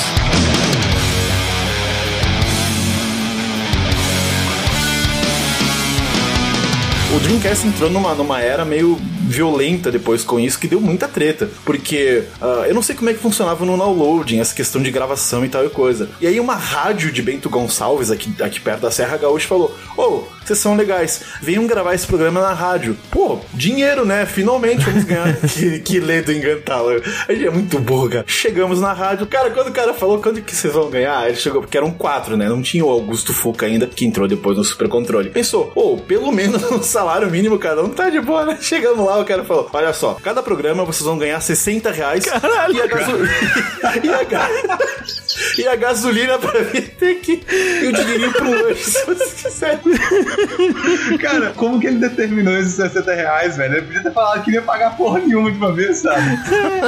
O legal é que o cara chegou pra nós e falou: Não, não, e aí vocês ganham um lanchinho aqui. E era tipo uns biscoitos com Nescau zoado. Pronto, velho, Ah, olha. velho. Aí sim, porra. É pra, Ah, isso, é pra isso que eu todo dia. Vale transporte, vale alimentação e salário, pô. Porra, tá- Fechou. Tá reclamando aí, velho. Só que assim, a gente se vendia como, ô, estamos na rádio, hein? Ouve lá o Super Controle que, né? Nessa pegada de se vender porque tá na rádio parada assim, não sei se vocês lembram, mas o Download teve uma época que tinha um- uns episódios que passavam na MTV de madrugada. Sim, sim. Caralho, é verdade. Pois é, velho. Como é que foi essa parada, André? Você lembra? É, então, foi quando tava começando a rolar essa transição, assim, pra conteúdo em vídeo mesmo. Mas aí nessa época a gente começou a fazer algumas análises em vídeo, assim, de coisas. Por exemplo, eu e o Rick, a gente fez uma análise do Left 4 Dead em vídeo. Dá pra encontrar na internet ainda, no YouTube, se você procurar. Eu lembro que tinha daquele jogo que acho que o Pablo fez, que é você joga uma aranha. Sim, então, esse foi um da época da MTV já, que era o Deadly Creatures, se não me engano, uma coisa Aham. assim. Eu e o Fred fizemos uma análise do primeiro filme em CG do Resident Evil. Cara, eu lembro de, de a gente assistindo ele pra fazer alguma coisa do download mesmo. Eu lembro bem do filme, assim, mas é estranho isso, eu não tô lembrado da gente gravando a parada em si, tá ligado? É, o lance é que a gente gravou tanta coisa que é gravar e não gravar se mistura. E aí você não sabe se você tá conversando ou se você tava gravando. Com esses vídeos entrando na MTV, eu lembro da gente mandar e-mail pedindo entrevistas, negócio assim, mencionando que a gente tinha coisa na MTV, velho. A MTV ela tava trazendo blogueiros de outras áreas, né, pra a- a- agregar conteúdo no site deles. Eles trouxeram blogueiros de, de cinema, de jogos também. Nessa época a Flávia Gazi também foi chamada. E a gente contribuía com vídeos. Acho que a gente, a gente fazia um vídeo, não sei se por semana ou por quinzena, alguma coisa assim, que eram geralmente vídeos que o Pablo fazia, porque ele, ele tinha mais experiência com edição de vídeos nessa época. E aí esses vídeos eram publicados no site da MTV, né? A gente postava no blog do Download o link pro site da MTV. E aí eles diziam que durante a madrugada o vídeo passava no canal, sabe? Só que assim, eu já virei à noite pra assistir eu- e não passou em nenhum momento, assim. É, eu vi, eu vi passando uma vez, pelo menos. Você lembra qual que foi, Rick? Acho que foi o da aranha lá. A gente fez esse da, do Deadly Creatures, a gente fez o do o GTA de, de PSP lá de DS, aquele Chinatown Wars. Nossa, e eu lembro nessa época que a gente era muito, muito preocupado em não dar a entender que a gente se aproveitava de jogos piratas ou usava emulador e tudo mais. E aí, tipo, pra capturar do PSP e do DS, precisaria de uma placa especial, uma coisa louca e tal. Só que a gente não tinha, sabe? E aí a gente capturou do PSP e a gente já tava inventando isso, não, porque a gente tem a placa, cara, vai por nós. A gente não pirateou o jogo, não. Esse negócio da MTV, eu acho que isso foi muito pra gente o que, que a rádio foi pro Matheus, né? Porque Exato. foi o auge da glória, assim, pro, Sim. pro download foi receber essa notícia, né? Eu- cara, eu imaginava, tipo, a gente, sei lá, no Japão, sabe? Cobrindo conferência, né? Tipo, altas, altas coisas assim, né? Tipo, altas promessas. E no final foi, tipo, o vídeo de madrugada que talvez passe, talvez não, né? Foi isso. Quando eles, eles mandaram um e-mail, foi isso. Tipo, cara, a gente chegou lá, velho. É isso aí. A gente Aham, concluiu nosso vencemos, objetivo. né? Nós zeramos o jogo, é. A gente ganhava? Eu nem lembro, velho. Não, zero dinheiro. Não, não- não pagavam por esses vídeos, Não não, ganhava nem 60 reais, cara. Olha aí, zoa a rádio agora aí, ó. É, tá falando que, mano. Olá, pessoas. Eu sou o Zé Veríssimo e o downloading é algo muito marcante para mim. Primeiro ano de faculdade, eu trabalhava meio período, um serviço burocrático, e para tornar minhas horas mais agradáveis na empresa, eu passei a deixar tocando uma web rádio de anime que entrava automaticamente num site onde eu baixava umas coisas. Num determinado dia da semana, tinha um programa que não era só um locutor tocando música e interagindo um pouco com os ouvintes, mas sim um grupinho de pessoas conversando sobre videogame. O primeiro episódio que eu ouvi foi de Monkey Island, e de cara, o dia que passava aquele programa de videogame virou meu favorito, as melhores horas de trabalho da semana. Fui me encantando cada vez mais pela mídia, conheci dezenas de outros podcasts, alguns rendendo centenas de horas, mas o downloading seguia sendo meu favorito. Quando o downloading acabou de vez, acabou deixando um vazio na minha vida que nunca foi preenchido direito, tipo como se Harry Potter tivesse terminado no quinto ou no sexto livro, sei lá. Mas meu gosto pela mídia só aumentava. Eu queria dizer que vocês são pessoas consideravelmente importantes e influentes na minha vida. Importantes porque me apresentaram joguinhos muito legais, porque me fizeram pensar sobre a indústria, por me apontar coisas que eu nunca tinha percebido, por todo todos os podcasts que eu ouço, que eu descobri por causa de vocês, e especialmente por causa dos ouvintes do Jogabilidade. Foi onde eu conheci muita gente legal, especificamente uns carinhas com quem eu acabei me juntando e a gente fez o nosso próprio podcast, o Quadro Quadro. Então, por isso tudo, muito obrigado a todos os envolvidos, cara.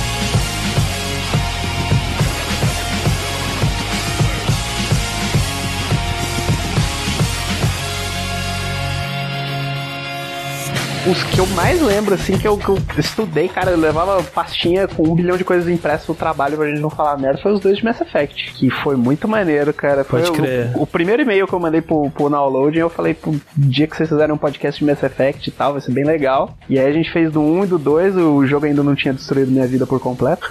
cara, até hoje meu, meu jogo favorito e foi muito legal, cara, porque a gente foi muito longe pra pegar referência que os caras faziam e assistir vídeo de, de developer falando sobre o que, que eles estão pensando em mudar no jogo, o que, que eles estão pensando em fazer e não sei o que. E, cara, muita coisa mesmo, cara. Foi muito legal. É, os podcasts de Mass Effect são entre os meus favoritos também. Engraçado que pra mim o que me marcou muito, e olha que é, é louco porque me marcou, mas eu não participei. Eu tenho um problema e eu sempre falo isso, até hoje quando me convidam pra gravar podcast, eu tenho um problema. Eu dificilmente escuto o podcast que eu participo. Ah, sim. Cara, é, é vergonha ler muito grande pra mim, entendeu? Eu me sinto muito envergonhado, eu não consigo me ouvir. Eu tenho esse problema. Um que me marcou muito, porque vocês participaram, que foi do caralho, foi o do Braid, te lembra? Sim, Quando cara. fizeram a entrevista e tal. E eu acho que, assim, ó, dos legais de participar, Fábrica da Bicane também, que eu me lembro que a gente fez Sim. o, jogo, que foi muita viagem aquilo.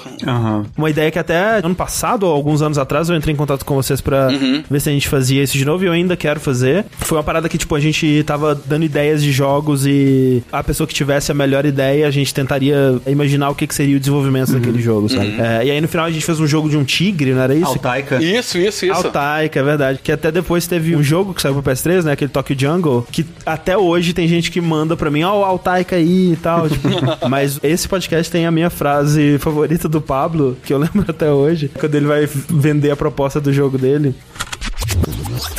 Entra, garoto. Opa, tudo bom com vocês? Boa tarde, boa noite. Diga o que você veio fazer aqui. Cara, eu tenho a revolução da revolução. Vocês já devem ter jogado um jogo chamado Trauma Center. Não, eu não joguei. Não, jogou sim. O Trauma Center ele consiste num jogo em que tu tem que fazer cirurgias, corrigir problemas das pessoas, seja AIDS, câncer, virose. Então, Ah, AIDS você- tem cura? Cara, no Trauma Center tudo tem cura. É só tu fazer um- uma estrela de Davi no peito da pessoa e tudo para. E olha o que eu pensei. Um jogo de cirurgia estética. Vai ser casos de meninas, principalmente adolescentes, que vão até o consultório desse médico, pode ser o Dr. Ray, pra fazer cirurgias estéticas. Porque o que a criança quer hoje? Quer peitos. A criança quer peitos, entendeu? Criança.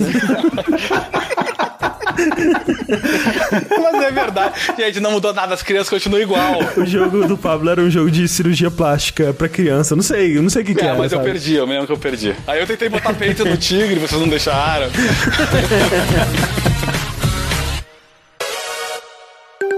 Eu queria contar aqui dois momentos da minha história junto com o download. Um é sobre a minha história mesmo em relação ao download. Que na época que eu conheci o download, tinha alguns episódios passados e eu precisava muito colocar em dia, escutar todos, né? Que o vício no download me pegou de jeito. E na empresa que eu trabalhava, era proibido o uso de fone de ouvido. Então, na época, assim que eu terminava todos os meus afazeres, eu dava uma fugidinha pros banheiros da, da empresa e escutava vocês ali. Acompanhava a história dos videogames, ria, curtia muito.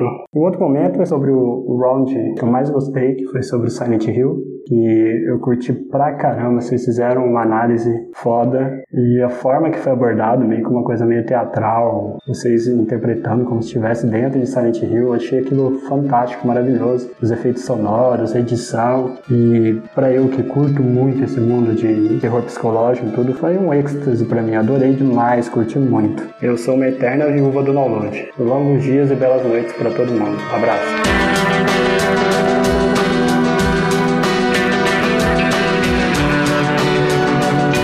Marcantes, eu lembro o primeiro podcast que eu fui host, né? Que o André não pôde. Ah, sim. E a gente tinha o Ah, cronograma lá de entrega de podcast semanal. Foi até o que foi lançado no dia da VGL até. Sim, que é o de Sidekicks, né? Sim, o de Sidekicks. Rapaz, eu nunca senti tanto hate da galera porque você não tava participando, cara. Foi Caraca. difícil lidar com aquilo ali a primeira vez. Sério, cara? Eu, eu não tinha noção que você tinha tido um feedback negativo assim, não? Sim, não foi tanto, porque a cada 10, um reclamava, mas. Ah, é. O um que reclama te Aham. fode, verdade, né, velho? É, ele te acaba com o teu dia, você caralho. Tipo, os caras achavam que realmente queria tomar o lugar do André, saca? Tipo, esse babaca agora fica se metendo de host aí, não sei o que. E aconteceu de novo depois, assim, no, no futuro, né? Eu tive que tocar alguns podcasts lá, mas volta e meia, às vezes o André não podia, que era complicado, mas foi uma experiência maneira e foi uma das coisas que me marcou, assim. Outra coisa, não sei se tu fica. Porque assim, eu até vou falar um pouco de mim, porque eu, na época do Another Castle, a minha mãe ficou muito doente, e é sempre uma dúvida que eu tinha de perguntar isso. A minha mãe ficou muito doente e ela faleceu, saca? Era no meio do meu site, assim, que tava começando a subir, e eu não tinha muito gás pra gravar, saca? E eu não sei se é real isso, mas aconteceu isso contigo também, né? Sim. Me falaram que só ficou uma semana fora, foi tipo, ou volta aqui, você precisa gravar, e voltou. Ah, não, mas assim, foi mais por minha coisa mesmo. Você dá pra saber exatamente quando que foi que isso aconteceu, que foi o primeiro download que eu não participei, que foi de Sidekicks. É, que foram só os sidekicks. Calhou de você bom, né? né? Olha só, cara. Sim, e deu e rendeu um ótimo desenho do Mikin. Mas assim, a- as circunstâncias, elas são muito esquisitas, assim. Eu, eu não sentia que eu precisava de um tempo pra. Sim, sim, eu entendo. De ficar em luto, né? Eu precisava mais é de ocupar a cabeça, sabe? Eu tirei essa semana, na verdade, porque eu fui pra minha cidade. Eu fiquei um tempo lá com a minha família, né? Mas se, tipo, minha família fosse de BH, por exemplo, provavelmente já teria gravado o próximo, sabe? Porque o que eu queria mais era ocupar a cabeça mesmo. Eu não sei quem me contou isso há muito tempo atrás, quando aconteceu com a minha mãe. Daí eu falei, cara, que loucura, sabe? O, sabe, a gente não se conhece, mas tem uma, uma questão de tipo, caraca, é tão parecidas as histórias de criação de podcast, de ser o, o host de uma parada que não conseguia alavancar sucesso e ter uma equipe que depende de ti, das tuas escolhas, e acontece alguma tragédia e depois volta, e depois vocês terminam e voltam. E é uma coisa que falou, pô, André parece muito comigo nessa questão, sabe? E agora tô levando outra vida, ganhando dinheiro do YouTube, quem diria? E é muito louco, e vocês estão com o padrinho de sucesso, então é muito legal, assim, mas ao mesmo tempo é uma coisa que, que mexeu muito comigo, assim. Falei, caraca, quando eu conheci o André, quero bater um papo com ele sobre isso. E não preciso, porque realmente agora, na frente do Fred, finalmente consegui conversar sobre isso contigo. Mas é curioso, né? Tipo, a gente teve trajetórias muito parecidas também, né? Podcast, depois canal e tal. Pois é. só que você vai virar youtuber teen aí. É, no caso, o youtuber pro Team, né? Porque se você já deixou de ser Team há um bom tempo Exato, já, né? é. Vocês vão falar a verdade aqui. Um dos melhores podcasts que a gente gravou é o de Silent Hill. Nossa, Silent Hill é muito maneiro. Porra! Ah, Silent era legal. É, porque assim, a gente gravou dois. A gente gravou o segundo, que a gente fez sobre a série inteira, assim. Mas foi aquela parada, né? A gente não tinha jogado vários e foi muito na memória só. O de sempre, né? E esse daí a gente fez sobre o Silent Hill 1 e sobre o Shattered Memories, né? A relação dos dois ali, né? Só que foi num estilo esquisito, né? Foi uma coisa meio experimental, assim. Foi meio que a gente estando em Silent Hill, né? É, Só que é, os improvisos foram as melhores coisas do mundo. O Fernando decidindo tomar café em Silent Hill. Fui eu, cara. Eu que resolvi tomar café. Você que resolveu tomar café. Eu tô trocando a porra toda, na memória tava Eu merda. tinha transformado na, na dimensão Evil, né, do Silent Hill, e tinha um café Evil lá que eu resolvi tomar também. A ideia era que assim, a gente ia ter momentinhos de atuação, né, Aham. entre as discussões e a gente tentava de um pro outro naturalmente, assim, nunca era naturalmente, né? Não. mas a gente se esforçava. É, o tempo todo assim ia ser com aquela coisa de efeitos sonoros e tal, como se fosse uma radionovela assim. Esse é um que eu não escutei depois, assim. Eu tenho muita vergonha. De todos é o que eu provavelmente tenho mais vergonha, porque é a gente atuando assim. Eu acho que dessas atuações é como eu falei, a gente tinha um roteiro, mas a gente tinha uma liberdade muito grande de improvisar. E a gente se É. acabava de rir gravando o negócio. Hoje em dia, realmente, tipo assim, essa parte de atuação e tal pode até ser constrangedora, mas ao mesmo tempo é realmente. Eu, eu tô com o Diego, assim, de que é um dos que mais dá orgulho, porque é uma mega parada, assim, pra sair do lugar comum, pra, sabe, inovar Sim. e tal, sabe? Eu acho isso do caralho, Mas tu velho. pode se orgulhar de se constranger ao mesmo tempo, não tem nada a ver, pode ficar tranquilo. Nós acabamos de abrir a porta. O, o, o, eu suponho que o Diego estava na frente, então ele abriu a porta e está apressando todo mundo a, a- a entrar e fechar a porta logo. Vocês vão fazer sons ofegantes ainda, não vão? Agora nós fazemos sons de descanso. O Diego ou o Fernando pode. Acho que o Fernando pode reparar que é um restaurante. O Diego começa. Cara, o Fred é maluco, cara. Não, não. Ficou lá. Ainda não, ainda não. Diego, você, você. A gente tá acabando Já- já de tá? abrir a porta. Tipo, você acabou de abrir a porta. Você tá, tipo, entra, entra, entra. Fecha a porta, fecha a porta. Ah, tá. Entendeu? Ué, Diego, o que, que você achou aí? É, tenta, tenta voz mais é, é, não tão calma assim, mais um pouco ainda Mais ofegante, é mais, mais é, cansado e tenso ainda, não não pânico, mas mais cansado e tenso. O Fred vai bater, vai bater no vidro, palmas de novo, Fred. Nós vamos assustar. É, aqui eu vou. Ó, ó, ver esse barulho. Tá, mas é, seria só um batido. É porque, na verdade, você não vai estar batendo na porta, entendeu? Você vai estar, tipo. Sabe quando no filme de terror o cara. Você tá, tá no momento de tensão e de repente pá no vidro, entendeu? É, tipo, o Fred é seu filho da puta. Exatamente, aquele filho da puta. Cara, eu ia morrer com certeza, velho. Tudo bem. Cara, deve ter mais coisa por aqui. Vamos dar uma olhada. Peraí, peraí, peraí. Tá vendo alguma coisa, cara? Tá vendo alguma coisa ali? Hã? Onde? Ah! Alguém pode abrir a porta pra mim, por favor? Não vai abrir, não. Não, não. não, Fred. Ah, Fred. Você está desesperado agora, Fred. Não, então calma. que educado, né, cara? É um lore inglês, né, cara? Pô, cara, educação é tudo nessa vida, velho. Com licença, né? Tem um demônio atrás de mim, poderiam. Eu gravo de novo, então. Eu queria ter participado. Olha aí, a mágoa. Desenterrei agora. Olha aí, filha da puta. aí o quê? Aí eu tenho que participar da porra do podcast de Godfather. Então eu ia jogar aquele joguinho. Caraca, tem... ah, olha aí, ó, Six, você perguntou, é esse, cara. Chega um momento, cara, que você tem que gravar um podcast sobre uma parada que você não quer, velho. Que jogo merda. É, a gente fez um podcast inteiro sobre o jogo do Poderoso Chefão 2, velho. Eu lembro, mas por quê? Qual foi o motivo? Porque o jogo tava lançando, a gente tinha acesso a ele, era fácil de jogar, todo mundo conseguia, né? Que tinha saído no PC e tal. Eu pensei, porra, vai ser legal, né? Porque Poderoso Chefão 2, o filme, vai ser, né? Um bom filme, a gente pode fazer paralelos e tal. A gente teve que assistir o filme também. eu, eu sugeri, eu não sei se todo mundo assistiu. É, eu, eu assisti, eu peguei o, o box com meu É, pai. porque eu, tipo, eu acho um, um filme foda e tal, e quem sabe dava pra fazer paralelo, só que o jogo é muito merda, cara. E aí, é tarde demais pra cancelar? Tarde demais, é. Mas tipo, tentaram forçar a barra assim e falar das coisas boas do jogo e tal? Ou, tipo, vocês chutaram o balde? Não, esse jogo é uma Então, merda. não lembro. Eu não lembro. Acho que a gente tentou fazer mais balanceado, A assim. pior coisa que tinha pra mim era ter que falar algo que não correspondia com o que eu tava sentindo, né? E eu não sou bom em fingir as coisas, sabe? Eu sempre fui terrível nisso, assim. Então, eu acho até que fica bem forçado se eu tentar falar isso. Tinha muito dessa situação onde, sei lá, a gente quer fazer um podcast pra exaltar um jogo, né? A gente quer fazer um podcast legal, good vibes Sim. e tal, pra exaltar o jogo e tal. Só que uma das pessoas que tá participando não gosta, sabe? No começo a gente meio que tentava, tipo, que nem, por exemplo, a gente fez lá, Alone in the Dark, sabe? Porra, o jogo é mó clássico, né? A gente tem que falar bem, porra. Aham. O jogo aí é querido pelas multidões, né? Vamos falar. E a gente jogava o jogo e, cara, esse jogo não é bom, velho. Esse jogo, tipo, ele é importante, mas não é bom. E faltava essa visão de ver que, tipo, a gente pode falar mal do jogo hoje em dia, Sim. ao mesmo tempo que a gente fala bem da importância dele, sabe? Principalmente no começo, eu tinha muito medo, né, da reação das pessoas ser negativa se a gente criticar uma parada famosa, né? Acho que, tipo assim, o de Kingdom Hearts nunca teria sido desse jeito se fosse no comecinho, né?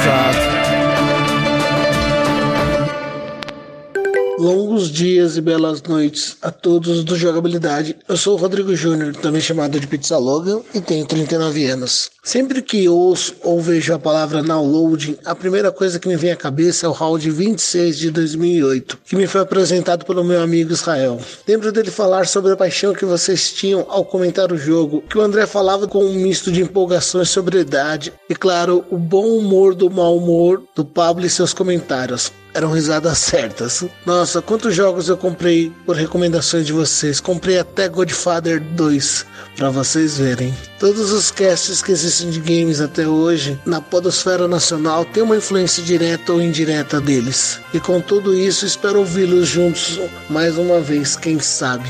Muito obrigado por esses 10 anos. E no mais, nada mais. Um grande abraço.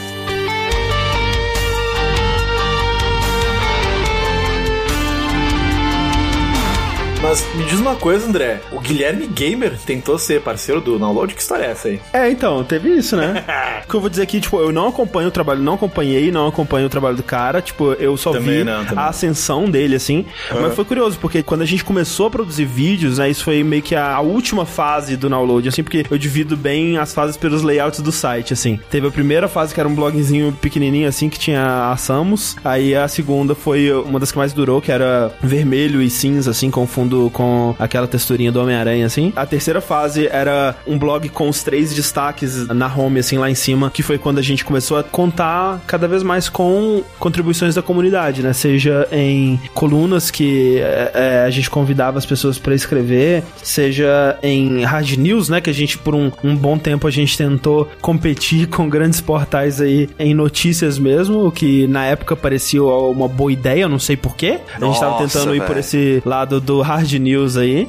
Isso, eu me lembro. Nossa, organizar aquela galera da foda. Era eu que organizava aquela galera, eu que cuidava do download. Que era uma equipe, cara, era uma equipe grande, assim. É, velho. Eu botei no meu currículo, cara. Quando eu fui contratado, eu falei, ó, ajuda a coordenar uma equipe de não sei quantos jornalistas, não sei o quê. E aí a última fase de todas, que foi um outro layout ainda, que todas as atrações tinham um íconezinho, identificando elas e tal. Essa foi a, a fase que a gente começou a ir pro conteúdo de vídeo, né? Não no YouTube ainda, a gente já deveria, porque era por 2010. Eu tinha um pouco de preconceito pra entrar no YouTube. Eu ficava, não, é, é só galerinha de top jogos, não sei o quê. Me tornei um, né? Mas eu, eu tinha muito ódio de conteúdo. Tu tinha isso também, como uma entrada no YouTube? Preconceito não rolava, foi mais uma questão de visão, assim, porque, tipo, o pessoal que fazia o tipo de conteúdo que eu gostava mesmo, que era o Giant Bomb, que era o Channel Awesome, né, do Nostalgia Critic, que também tinha muita gente de jogos lá, tipo, sei lá, o Angry Joe, Game Trailers, esse pessoal todo não tava no YouTube, eles estavam nas plataformas próprias deles ou no Blip. E eu falei, porra, esse é o caminho, esses caras aí estão conseguindo viver disso, essa é a parada. E eu ignorei o YouTube, sabe? Qual que é a fase do floral? A fase do floral é a segunda. É a segunda, é, né? É, já era a segunda. Que a segunda fase também é a fase do Abicão. Quando a gente começou a fazer vídeo, eu- é, algumas pessoas entraram em contato com a gente, uma delas foi o Guilherme Gamer, que eu acho que ele veio daquele Consoles e Jogos Brasil, alguma coisa assim, que ele produzia vídeos pra lá. Falou, olha, eu produzo vídeos aqui, aqui tá um vídeo meu, né, eu gostaria de talvez produzir vídeos com você, fazer parte da equipe, postar meus vídeos no download e tudo mais. E assim, é foda, sinceramente, eu vi o vídeo dele, eu não gostei do vídeo dele, e foi isso, sabe? E aí, um tempo depois, eu comecei a ver o nome dele surgindo várias vezes assim, e eu, caraca, olha o cara aí, ele tá crescendo. Até que eu lembro de uma época que ele era o maior youtuber de jogos do Brasil, assim. E a equipe de vocês era muitos? Da equipe central mesmo, é, a maior parte do tempo foram seis pessoas. Depois, lá no final, a gente meio que começou a considerar o Yuri e a Nath como parte também. Eles até tiveram é, avatarzinhos e tudo mais. Fora isso, a gente tinha esses colaboradores, né? Que eram pessoas que escreviam colunas pra gente. Muitas delas eram semanais ou, ou tinham um prazo, assim, né? E por um bom tempo teve essa parte do Downloading Press, né? Que era a galera que postava as hard news, assim. O Alex chegou a participar dessa parte das notícias, né? Sim, sim. E, e a equipe era até bem organizada. Não era estranho de fazer, por exemplo, duas, três notícias no dia, sabe? Isso, por pessoa, né? Não puxou muitas pessoas na época, mas era um trabalho bem gratificante, viu? Eu gostava bastante de fazer aquilo ali. meio que centralizava, né, a mesma comunidade ali. Então a galera ficava comentando a notícia nos comentários, era a mesma galera que ficava conversando ali. O objetivo, cara, colocar todo mundo junto participando da comunidade, tava funcionando mesmo com as notícias anunciando de última hora. Galera passava o dia inteiro discutindo notícia no post. Era muito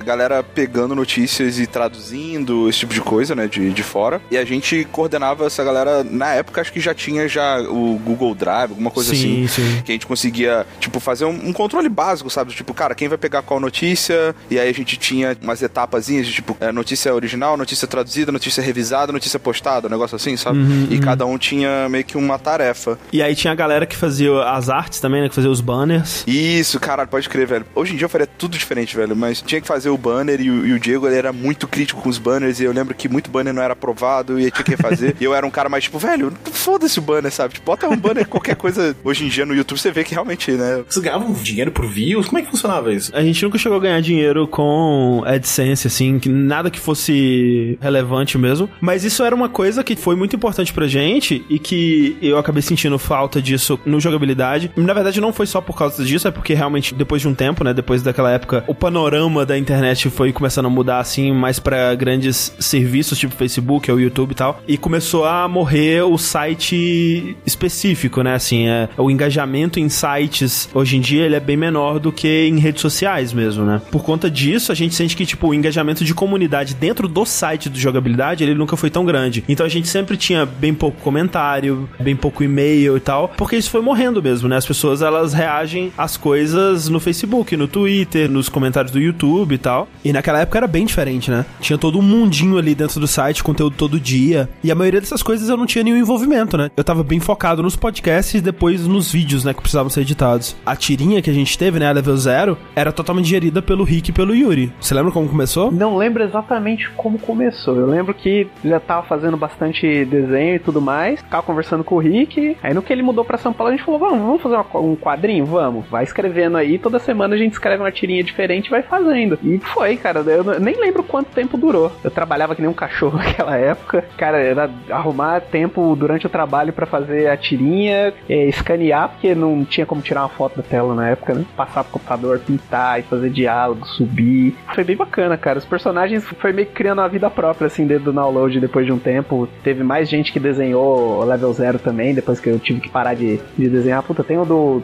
Power Rules, outro cara que sumiu. De vez em quando ele aparece dando um like em algum tweet meu ou do jogabilidade, assim. Então eu acho que talvez ele ainda esteja por aí. Ele tinha um estilo de arte muito foda e todo mundo pagava um pau absurdo dos desenhos que ele fazia, só que ninguém nunca conversou com o cara, sabe? O cara era sumido, ele Sim. aparecia, mandava um desenho e ia embora, sabe? Até eu desenhei uma, né? Eu não tenho mais, que é do Tiririca lá no Civilization.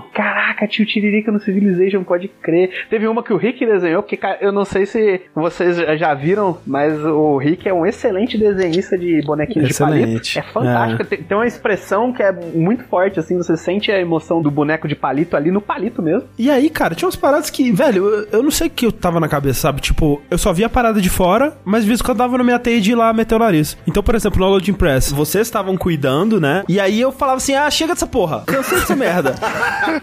mas vocês, não, cara, vamos continuar aqui com o nome. Cara, o Diego, que era o mais responsável da gente, ele ficava desgraçado da cabeça dele porque a gente tava parando uma parada no meio, assim, ó. Você desbandou essa porra sem me avisar. Perdão. Eu me lembro do Diego me ligando pra desabafar comigo Tava puto, disso. tava Com, puto com mesmo, razão, cara. com razão. Eu também te lembro de uma vez que eu estava voltando do trabalho e aí começam a- vocês me ligando pro meu celular com aqueles números malucos do Skype, que era gigante, Aham, porque aham. tinha um cara nos acusando de plágio de um texto. Nossa. lembra, lembra disso? E aí eu lembro que eu voltei pra casa e o cara, ele era amigo de um jornalista de games e não sei o quê. E aí o cara começou a falar comigo. E aí eu me lembro que eu peguei e disse assim, velho, nós não vamos tirar essa merda do ar, deixa esse cara. Foda-se, não foi a gente, foi o colaborador que escreveu. E aí o Magin foi lá e tirou do ar, filha da Mas puta. ah, alguém tinha que tomar as rédeas algumas vezes, porque se deixar pra ver o que acontece também dava merda. Mas né? o que eu me lembro é que na investigação, pra ver se era o plágio ou não, a gente meio que descobriu que era, ou era bem próximo, assim. Não, era descarado, era Ctrl C, Ctrl V, velho. É, isso foi bem no final, né? Foi tipo. Foi no, no primeiro fim, porque a gente teve dois fins, É, né? então, eu ia falar isso, eu ainda tava do site, e eu fui um dos primeiros a sair, né? É, Então, o Pablo foi o primeiro a sair depois do primeiro hiato. Entre o, o round 79 e o round 80, a gente teve o hiato, né? Que o pessoal Isso. lembra. Ah. É.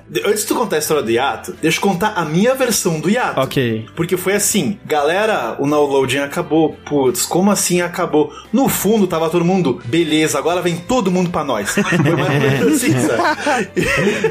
E foi mais ou menos o que aconteceu. Foi tipo, pô, eu gostava de ouvir downloading, sinto falta. Mas, cara, o que tinha de viúva que não sabia que vocês tinham feito um hiato foi muita gente. Não era tipo, ah, a gente vai parar especificamente por seis meses e aí a gente vai voltar, tá, galera? Não, a gente, a gente vai parar porque não tá dando e a gente volta aí um dia, sei lá. E tinha muito comentário falando.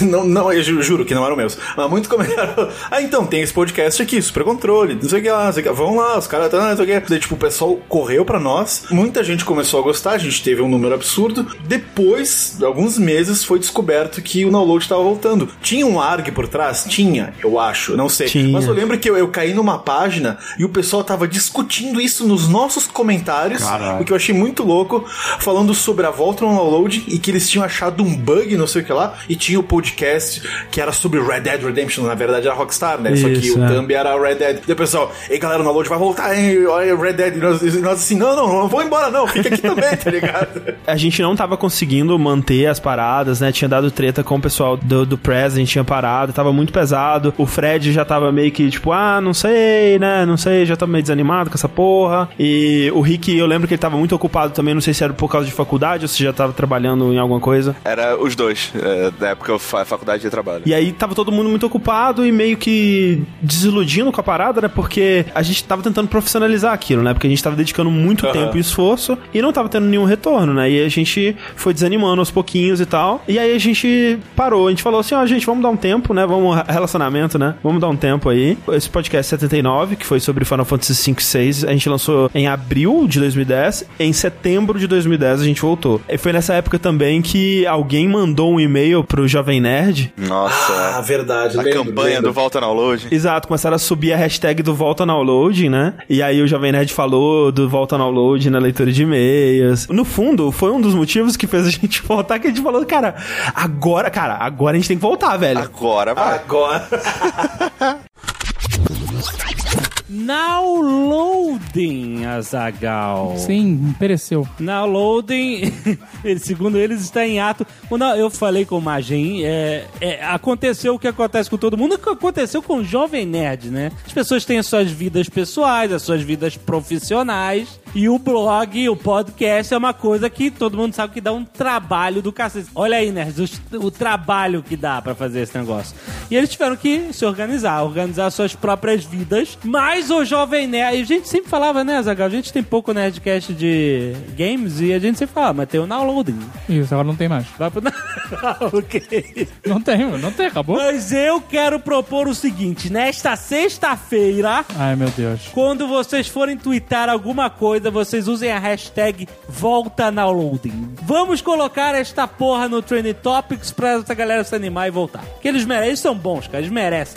E aí a gente voltou, a gente ficou de setembro até novembro e não mudou muita coisa, sabe? O desânimo tava meio que igual, né, entre as pessoas, tava com pouco tempo e a gente não viu muito resultado em questão de crescimento do site ou de, sabe, retorno financeiro e aí acabou de vez. Foi uma época estranha, né, pra se criar conteúdo. Foi boa, mas ao mesmo tempo eu, eu não sei, não via, não via retorno nisso, sabe? A gente teve retorno em 2014, quando alguém pagou um publi editorial pra nós falava, opa, agora vai, tá ligado? Pra mim, esse sempre foi o X da questão, sabe? O retorno financeiro. É natural, cara. Depois de um certo tempo, você naturalmente vai olhar pra tua vida e vai falar assim, cara, o esforço que eu tô dedicando aqui não tá voltando. Enquanto nessas outras coisas tá voltando, cara. Olha só. Pô, no trabalho eu tô, tô sendo promovido. Ah, tô tendo oportunidades novas. Ah, no relacionamento, pô, tô conhecendo pessoas novas, sabe? Tipo, sim, sim. Um, uma contrapartida pro esforço que você tá depositando no bagulho é essencial pra você se manter motivado. É, e no, no começo, quando você ainda é jovem ou tá na faculdade, tem a ajuda dos pais e tudo mais, você consegue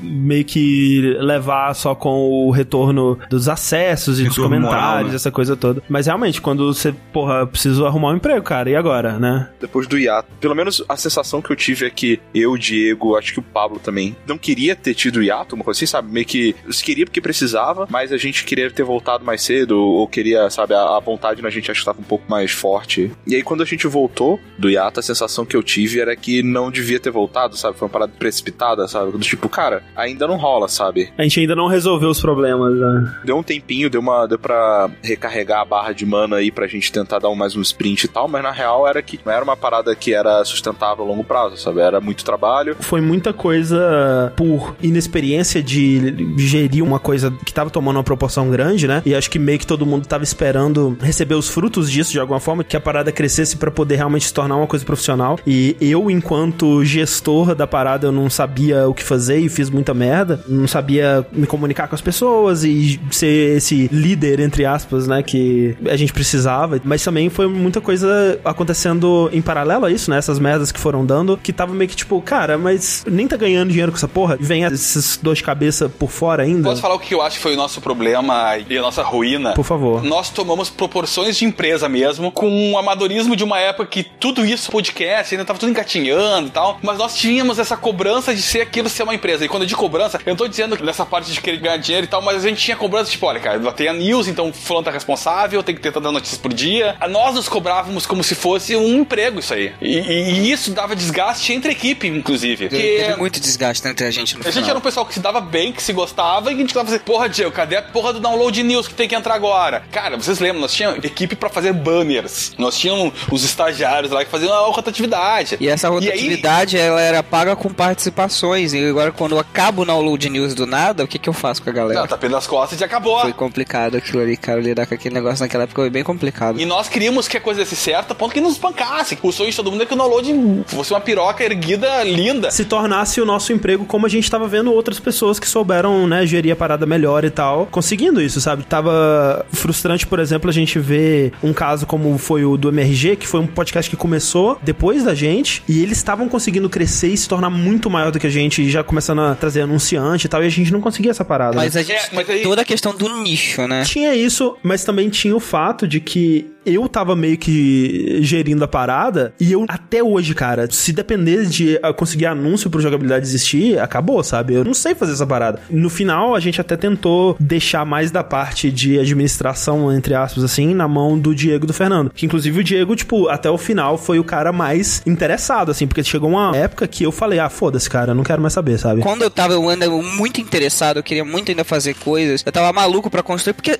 na verdade eu me diverti produzindo conteúdo. Então, assim, pra Sim, mim, sim. Eu falei foda-se pra minha faculdade nessa época. Sim, tu jubilou, né, velho? Eu jubilei na faculdade. Quando eu me mudei pra Curitiba, eu levei o download junto, levei a faculdade junto. Acabou que eu tive que trancar, só que o trancamento que eu fiz, ele foi por sistema, né? Eu tinha que ter trancado manualmente. E aí eu não sabia disso quando eu fui reabrir a faculdade, né? Que não já tinha acabado e tal. Os caras falaram, não, você perdeu a faculdade. De repente eu me vi no inferno, eu tive que correr atrás de muita coisa pra poder terminar a faculdade à distância, porque eu já tava morando longe. Fui me formar com 9 anos, sei lá, 10 anos de faculdade. Mas eu, eu tava realmente muito dedicado nessa época a, a continuar, né, com o downloading e tal, botar podcast. E Como eu, eu senti que ninguém tava mais nesse clima. Sim. O André já Ah. não tava, o Rick já não tava entregando as colunas, o Fernando já não tava editando o download O news. Fred também já tinha meio que se afastado no finalzinho, É, né? o Fred falou que já não, não tinha muito tempo, que ele ia virar só participante. E o Pablo tinha falado, foda, essa porra vai dar merda, tchau. Ele... Não, eu tinha saído. Eu lembro que quando eu saí, eu recém tinha mudado de emprego e eu não tava conseguindo conciliar. Você se mudou pra minha casa. Eu mudei pra Curitiba e você ficou morando lá em casa. Você começou a tocar a tua vida no Rio, Ah, cara. mas foi essa época Foi mesmo? essa época, foi exatamente Ah, essa então época. ser. Quando eu entrei no downloading, já tava com 18 anos já. Eu tava me formando no colégio e aí eu fiz vestibular, passei na UFRJ. E na UFRJ,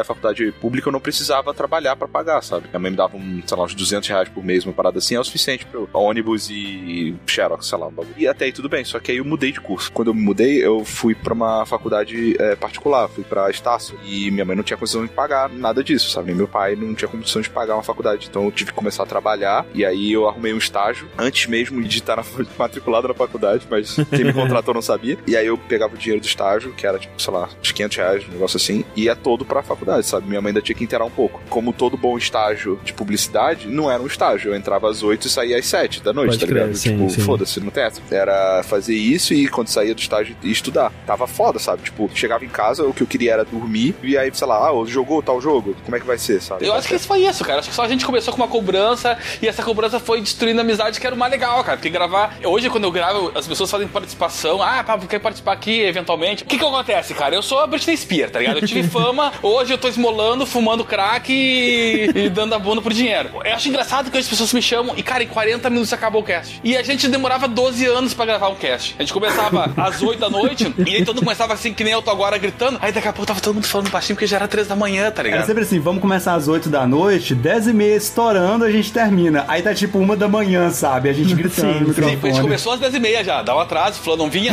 Ah, o Rick tá fazendo na faculdade agora, o Beltrano tá não sei o que. Tá Fora a sinergia que eu não conseguia ver a era mesma em outros assim. podcasts, cara. Eu não conseguia ver a mesma Exatamente, a sinergia. que a gente tinha é foda, cara. Porque assim, os caras me convidam pra gravar e eu fico meio que quieto. Ah, mas ah, tu não é mais soltinho. Cara, com vocês não, vocês são chatos, cara.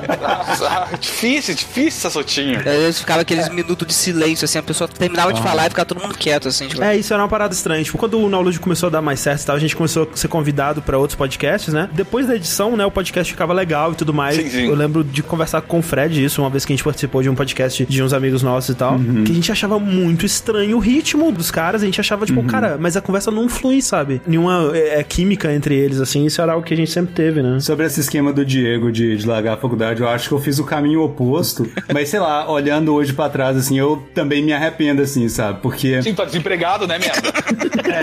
Por isso, primeiro.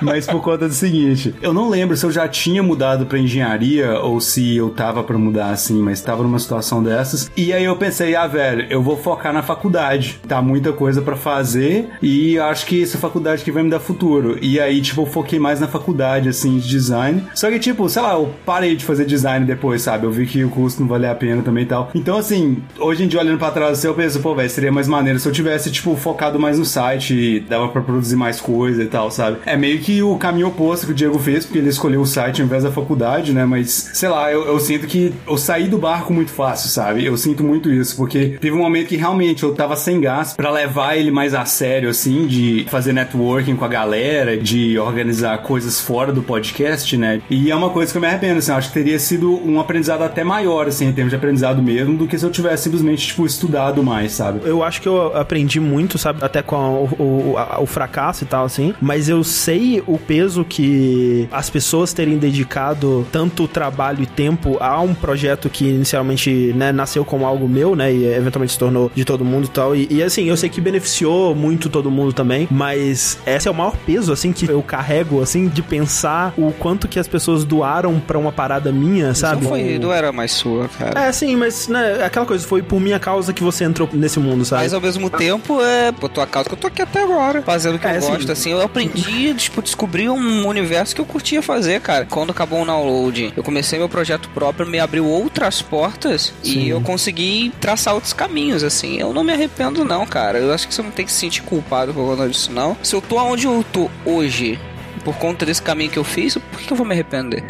Caralho, tá parecendo Universal, a Igreja Universal agora. Todo mundo fazendo testemunho aqui. Vamos se fuder vocês também, né, cara? Se você tá arrependido, fala aí, cara. Pode falar que você tá arrependido, porra. Porra! Eu fico muito feliz, cara. Eu acho do caralho porque eu conheci pessoas foda que são vocês. Eu acho do caralho que eu tenho contato com vocês. Eu acho foda que o Fred, cara, que usa o, Twitter uma vez a cada 40 anos agora, esse filho da puta, sempre que ele entra no Twitter, ele manda uma mensagem pra mim, cara. E eu tenho muita vontade de abraçar esse filho da puta por isso, cara. Obrigado, cara. E o Diego, que eu mantenho contato com ele. Me abriram portas, não vou negar. Claro que me abriram portas. Eu nunca depois eu fui logo pra Outer Space por causa do download. Conheci muita gente que até hoje eu tenho contato. E aí, por exemplo, eu fiz o Cozinha pelos Providos lá, os meus vídeos lá de culinária que eu adoro e tal. Sim. E, cara, 98% das pessoas é por causa do download que estão lá. E é muito engraçado, porque outro dia, uma vez eu fiz um vídeo e eu botei um barulhinho de perigo no início dos Mega Man X, sabe? Sim, sim. E todos os comentários eram porque eu botei a porra do barulhinho do Mega Man. Eu disse, Caraca, meu público tá totalmente errado, velho. É, o pessoal tá acompanhando por você, né? Não pela cozinha. Não pela comida. Exato. E aí eu sei que isso é por causa do download. Então, tipo, cara, foda, eu acho do caralho, cara. E vocês são foda, eu gosto de vocês pra caralho. Depois eu, É que, isso. depois eu que tô fazendo aí testemunho. Ah, aí, é, né? tá, em nome de Jesus. Eu não sei se você se lembra disso, mas na época do download mesmo, a gente já tinha essa analogia que você era a Britney Spears do download e eu era o Felipe Dilon do download. é verdade. Merda, né, cara? E aí galera do Jogabilidade, ou talvez devesse dizer download, aqui quem fala é o Lucas Augusto, de 27 anos. Eu tive o azar de sempre pegar vocês durante o hiato. Quando eu conheci o podcast foi durante o primeiro hiato, acho que eu tava vendo uma lista de melhores podcasts de jogos, estavam em topo inclusive. Mas aí não adiantou nada, porque o site estava fora do ar, eu não consegui achar nenhum lugar para baixar o episódio e meio que, ah, ficou por isso, né? Acabei pegando o segundo da lista lá, o Super Controle, comecei a ouvir. Até que um dia desses aí, eu não sei se foi o Jovem Nerd comentou durante algum Nerdcast que vocês tinham voltado. E eu voltei lá pro site, realmente, tava no ar. Tipo, pra mim tava tudo normal, mas já tava no segundo hiato, que foi o hiato definitivo. Mas eu comecei a ouvir o, o arquivo, né, do podcast e vi que realmente não era à toa que vocês estavam no topo, né? Eu acho que os podcasts que eu mais ouvi, por mais infame que seja pra mim, tipo, acho que foi de Kingdom Hearts, que vocês destruíram o jogo naquele podcast, mas ainda assim eu ouvi eles várias vezes. Um abraço a todos e continue o bom trabalho aí. E tenta chamar mais essa galera do antigo do download aí pra fazer uns podcasts que sempre é bem legal ver eles de volta.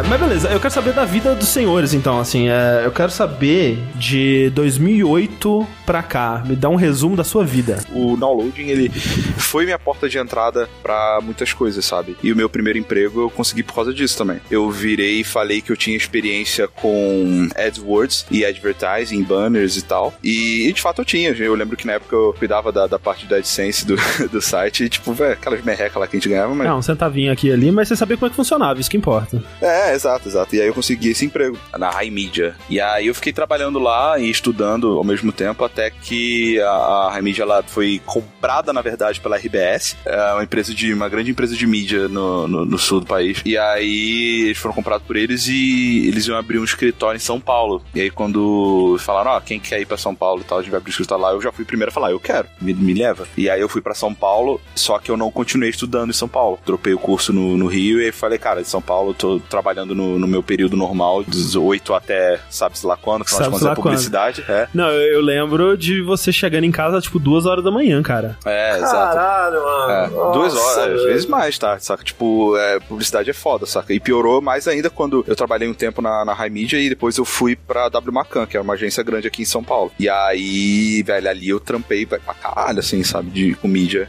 Era engraçado, porque, de novo, a experiência que eu tinha de mídia digital e de caso de videogame de novo, porque eu tava tra- cuidando de Microsoft, mas eu cuidava muito das campanhas de Xbox. Então, o lançamento do Xbox One aqui no Brasil é, eu fiz, também fiz o lançamento de alguns jogos, e nessa época foi quando eu conheci o pessoal do IG lá, do Games on the Rocks. A gente, eu pagava pra eles ficarem jogando Rise até terminar, então desculpa aí, Teixeira, se tá ouvindo isso aí, foi Maratona, mal. é. Maratona. Depois disso, é engraçado que tinha um, um ouvinte nosso do downloading chamado Leão. Ele trabalhava Uhum. na Globo na época do downloading na, no Rio. E aí ele foi pros Estados Unidos, estudou, não sei o que lá, voltou. E ele veio trabalhar na Riot, no escritório aqui do Brasil. E aí ele virou e falou: pô, ô, Rick, você não quer vir trabalhar na Riot e tal? Na época ele me, ele me indicou e falou: cara, me passa teu currículo em inglês, um cover letter e tal, que eu vou, vou te é, indicar pra vaga. E aí foi uma série de entrevistas, cara, que tipo, ele me indicou, mas é, diferente de agência, né? Aquela parada de indicou, passou, tá ligado? Aham. E eu lembro dessa época da entrevista, que você voltava da entrevista, você tava tipo, cara, fudeu, não, não rolou, Não, velho. já é- era. É da última entrevista, é tipo assim, porque foram várias, né? E a maioria delas foram de boa. O Bagaço me entrevistou, é, tipo, uma galera que eu conhecia de outros lugares e tal. Mas teve uma entrevista especificamente, foi a última, na real, que foi com o sponsor. E, cara, depois parece que ele me entrevistou achando que era pra uma outra vaga, e aí ele meio que ele foi mais pesado por causa disso. Mas eu saí dessa entrevista falando assim, velho, fudeu, sabe? Não vou entrar nem fudendo, Não, sabe? Você saiu falando, tipo, nunca mais vou arrumar nenhum emprego na É, velho, minha vida. Tipo, o cara é, me destruiu na entrevista, assim. Não, ele não foi escroto nem nada, mas assim, ele fez só perguntas muito difíceis, sabe? E eu não tava 100% preparado pra responder aquele tipo de pergunta. Depois de um tempo, quando me ligaram falando que eu tinha passado, eu, velho, nem acreditei. Eu falei, isso tô sacanagem, tô me confundindo com alguém.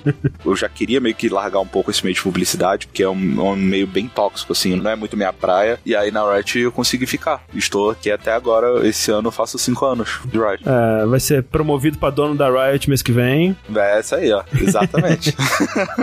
Na época, eu já estava na faculdade, eu fazia administração na UFMG. Por coincidência, assim que eu concluí o curso, o tio da minha namorada, ele tem uma empresa aqui no Vale do Aço, aqui em Patinga, e era uma empresa familiar que estava crescendo e precisava de ajuda na parte administrativa. Eu estava concluindo a administração, ele foi e me convidou. E aí partiu pro nepotismo.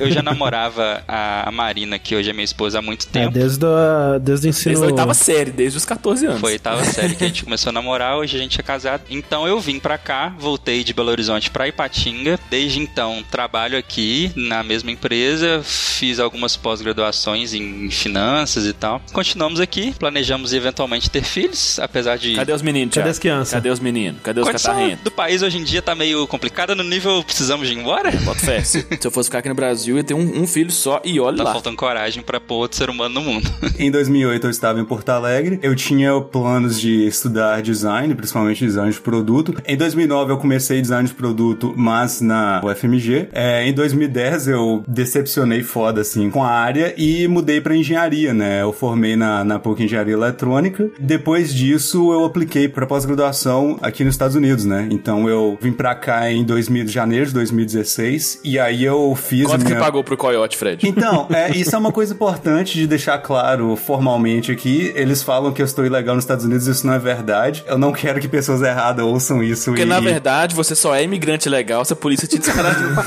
não fala isso, gente, pelo amor Isso de é Deus. muito escroto, Matheus. Eu cheguei aqui na legalidade e permaneço na, na legalidade é, até o momento. Eu fiz a pós-graduação nos Estados Unidos, tem essa parada que você pode ser contratado como assistente de pesquisa enquanto você faz, né, o mestrado ou doutorado, e aí você meio que paga pelos seus estudos, né? Tipo assim, você ganha um salário suficiente pra você sobreviver, você paga a mensalidade da faculdade, é isso aí, né? E foi o que eu acabei de fazer agora, né? Então eu terminei o mestrado recentemente, procuro por emprego. Inclusive, se alguém estiver escutando aí, puder dar um emprego pro É, Fred. exatamente, tô aí na, na luta, né, explicando a minha abertura, assim, né, tipo, eu mexi com design, depois mexi com engenharia. Depois mexeu com droga. Com droga, é, cara, cafeína é uma droga, né, e, e eu realmente faço um puta uso dela, assim. Mas você não vai falar muito não, Matheus, você bebe pra caralho, Eu parei. Tá bebendo agora? Você tá bebendo cerveja nessa gravação, cara. Tá, eu, eu reduzi significativamente meu consumo de álcool. Não bebo Caralho, mais. que hipócrita, velho. Eu não bebo mais igual eu bebia na faculdade. Uma coisa que eu mexi muito no meu mestrado foi fazer experimentos com participantes e, e mexer com a usabilidade das pessoas, então eu tenho interesse em mexer com essa área de UX, né? Então é por isso que eu falei, né? Tipo, designer frustrado, que eu saí do design, engenheiro frustrado, porque, né, eu formei engenharia, tô procurando emprego agora, e especialista em UX frustrado também, porque não sei se eu vou realmente entrar nessa área, mas eu meio que teria interesse, porque é meio que uma interseção entre as duas, né? Mas, sinceramente, não sei, porque eu tô aplicando em outras áreas que eu acho interessantes também, mas, né, daqui a alguns meses eu acho que eu vou ter uma ideia melhor, assim, do, do rumo que minha carreira vai tomar. E, infelizmente, né, justamente por causa da demanda, assim, da pós-graduação, eu joguei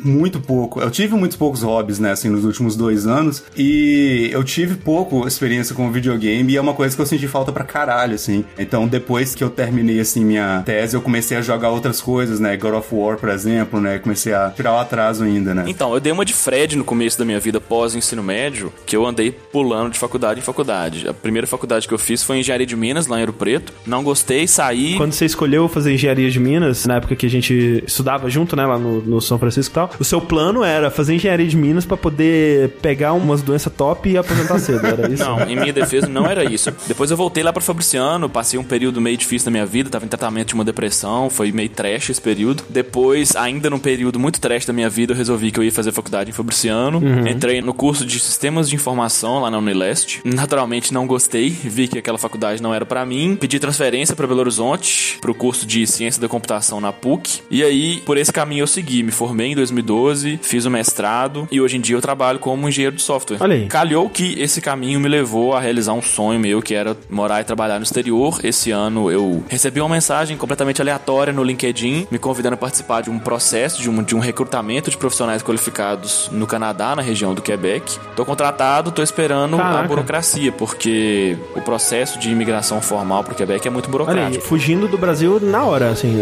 Exato, tempo. exato. Matheus é que sabe o que ele tá fazendo.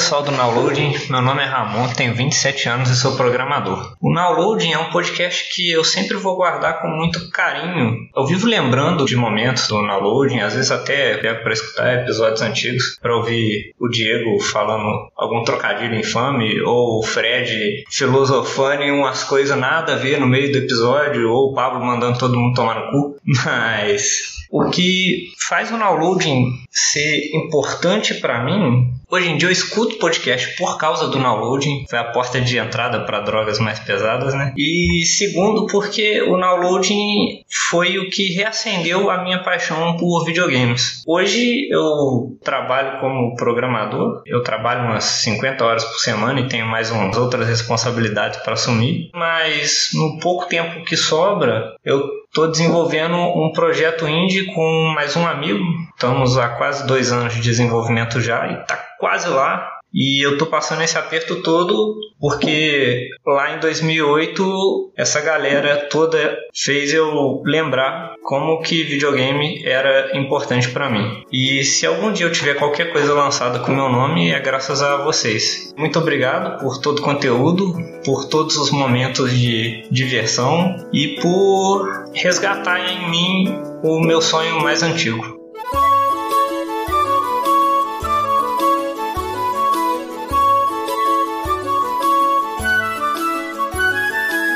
Minha vida é, é muito bizarro, cara. Eu, eu não sei. Eu, eu, eu até hoje não sei o que eu quero da vida, como eu falei lá nesse. Depois do downloading, cara, eu. O download acabou, você tava no, no Rio de Janeiro. Eu larguei tudo e fui pro Rio com a minha ex-namorada. Vocês conheceram, todo mundo aqui Sim, conheceu sim, ela. sim, aham. A gente foi pro Rio, ela foi pra estudar e eu fui pra acompanhar. A gente tava a fim de mudar de áreas e eu trabalhava pra Outer Space, né? Um site de games que existe até hoje e tal. No período da manhã eu escrevia notícias e à tarde eu jogava e fazia as resenhas, editava os vídeos, botava os vídeos deles no ar. Hoje eles não tem nem mais essa parte de resenha. E aí eu fui pro Rio, tentar a vida lá e tava dando certo, continuei, tava muito bom, porque eu tinha essa vantagem de poder me deslocar de aqui. Como eu trabalhava em home office, não importava o lugar, né? Podia ir pra qualquer lugar. E aí nesse meio tempo, foi muito louco, gente, que nesse meio tempo eu tive uma filha. Minha ex engravidou e a gente teve uma filha, que é a Olivia, a criança mais linda do mundo. Hoje a Olivia vai fazer agora mês que vem seis anos já. Caraca, né, velho? O tempo passa mesmo. Passa muito, cara. Deu muito certo. E aí, assim, quando a Olivia tinha, sei lá, cara, ela não tinha um mês de vida, o dono da, da Outer Space, lá, o CEO da Outer Space, me chamou pra dizer: olha só, deu uma merda aqui gigante, o Terra. Existia uma coisa que não existe mais hoje em dia, mas o Terra ele pagava um fixo mensal pro site existir lá e gerar conteúdo pra ele, né? Pro Outer Space seria o site de games do Terra, vamos dizer assim, sabe? E aí um dia eles ligaram pro meu chefe e disseram: olha, isso não existe mais, esse modelo acabou, nós não vamos mandar mais dinheiro assim, tu vive de publicidade. Caraca. O que pingava de AdSense nos seus artigos, era isso? No vídeo? É isso? É, isso, isso. Até teve as conversas na época, tiramos na época da MTV, assim, tipo, olha, se vocês trouxerem cliente pra vocês aí, é de vocês. Mas a gente pode tentar conseguir os patrocínios pra vocês, aí é 60 pra gente, 40 pra vocês. Sim, sim. E aí o meu chefe ligou e disse, olha, não tem como eu te pagar teu salário mais, o teu, eu tinha mais rapazes lá, então tu vai ter mais um mês que vem e vai acabar. E aí eu entrei em desespero, né, velho? Com certeza, né? Tipo, reação razoável. A minha filha recém tinha nascido, assim, ela tinha dias, assim, mês ela dava aula e ela não tinha carteira assinada também, então ela ela não tinha nem plano de saúde nem nada, dependia de mim. E agora não vai ter o meu salário e eu não vou ter um, não vou ganhar um seguro-desemprego, eu não Sim, vou... não tem segurança nenhuma, né? Nenhuma, né? Contei pra ela, ficou desesperada. Eu desci pro pátio do prédio que eu morava em Niterói, liguei pra minha mãe, disse assim: mãe, eu tô com um problemão aqui. E aí a minha mãe disse assim: ué, bota tudo num caminhão e vem pra cá. Eu pago o caminhão, traz tudo, vem pra cá. Eu disse: bah, mãe, não, não vou, não vou, minha vida aqui agora, não vai dar, isso aqui. Botei na internet perguntando se alguém conseguia saber de alguma vaga, alguma coisa no Rio de Janeiro. E aí um cara aqui de Porto Alegre, que era diretor de criação de uma agência, me disse: vem pra cá que eu te dou emprego aqui como redator, já que tu. E aí eu disse: pá, legal. Aí eu voltei do Rio pra Porto Alegre já com emprego. Hoje eu meio que me arrependo um pouco. Eu acho que eu conseguiria pegar uns free aí e dar um jeito, sabe? É- Você tá louco, você fugiu do Rio, você fez certo. Mas é, é foda, né, cara? No- na hora do desespero, você, né?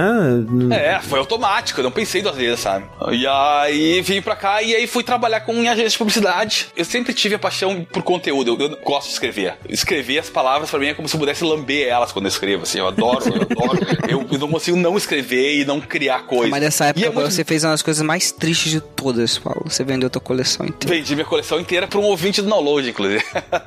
Porque o que acontece? Quando nasceu minha filha, eu pensei, onde é que eu vou botar essa criança e todas essas merda aqui? Em cima dos consoles. A Amy ainda falou assim: vende uma parte aí de umas coisas e fica com os que tu mais gosta.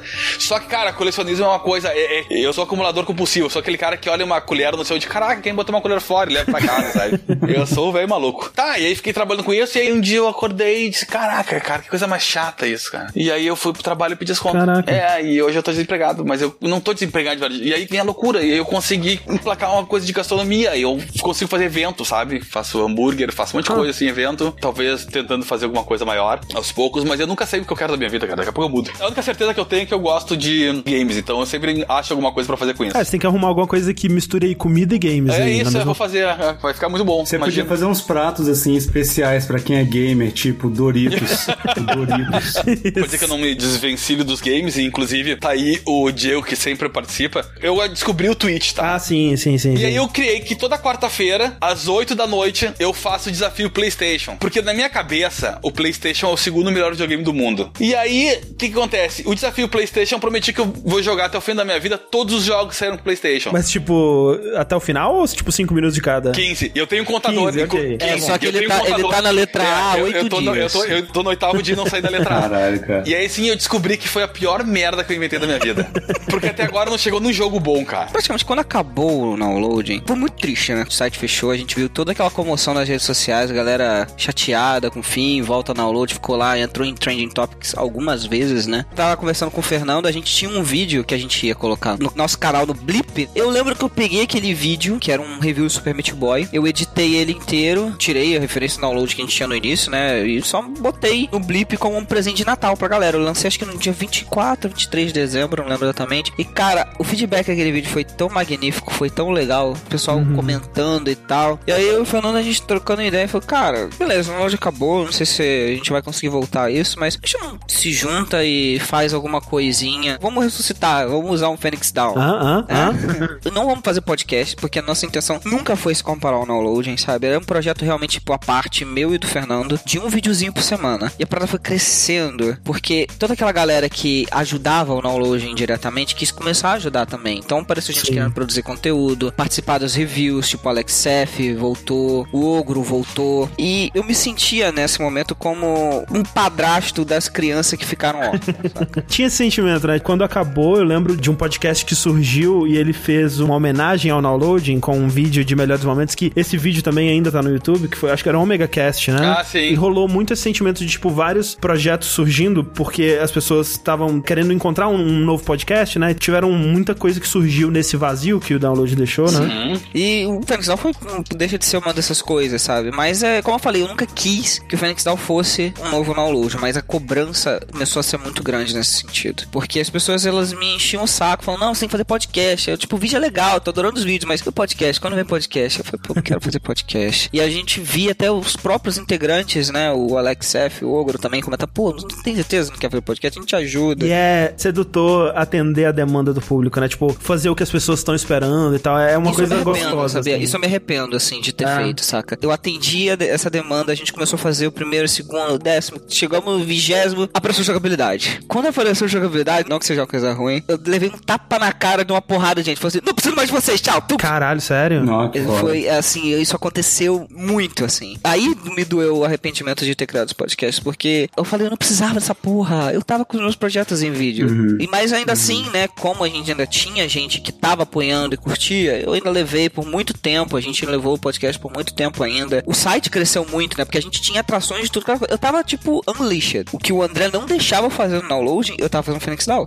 Era isso, assim, basicamente isso. Vai dizer que é verdade, né? É o, é o- é o Kojima agora sem a- amarra- as amarras da Konami. O problema é que eu, eu tô mais pro Cage na- e na Fune fazendo Might Number 9, sabe? que absurdo. Não, não é assim também. Na área de vídeos eu curtia muito o que eu fazia. Na área de podcast é aquela coisa assim que a gente ficava mais ou menos. Mas ainda assim, o, o Phoenix Down ele é, são os voos legais, cara. A gente conseguiu alguns prêmios do tipo melhor blog pelo júri acadêmico, no caso. O júri que sabe do que tá falando. É porque a gente sempre perdia pro CJBR, né? Porque o cara É tinha verdade. um absurdo de gente votando. Eu e o Fernando chegamos aí no Como Fala Mais Joga também. Sim, eu lembro disso. As coisas foram indo, indo, indo, indo, até chegou um ponto que o Ogro, por exemplo, virou pai. O Alex, Sim, o Alex sim. sempre tá aí. O Alex, ele nunca teve tempo, mas sempre teve tempo. É muito engraçado isso. Eu acho impressionante. O Alex F, ele trabalhava 40 horas por dia e platinava um jogo toda noite. E sempre foi incrível isso. Se eu chegar hoje pro Alex tentar marcar alguma coisa com ele, eu sei que eu vou conseguir. E ele tem um vira-tempo, cara. É impossível. Cara, a única parte que é um, um pouco lenda da internet é a fazer platinar, que praticamente a única platina que eu tenho na minha vida é que é Bloodborne. Eu nunca platinei nada Ok. naquela época. Mas o que eu fazia, tipo assim, eu realmente jogava muita coisa, era basicamente detonar um jogo atrás do outro, sabe? Pegava o jogo, aí terminava, não fazia muita coisa de extra nele mesmo, sabe? Então era realmente num, num volume mais acelerado. Você não tinha uma lista de Excel com todos os jogos que você já terminou e ia terminando? Tinha, tinha. E o triste é que a cada ano essa lista vai só diminuindo, sabe? Eu meio que mantenho isso daí, só que a cada dia só reduz, sabe? Isso é muito triste. Eu sou programador, né? E normalmente, nessa área de trabalho, as pessoas não costumam ficar muito tempo na mesma empresa. Troca, assim, normalmente fica 3, 4 anos, costuma trocar. Na época do download, eu já tava nessa empresa há um tempo, passaram-se mais de 10 anos de lá pra cá e eu tô no mesmo lugar ainda, fazendo a mesma, basicamente a mesma coisa.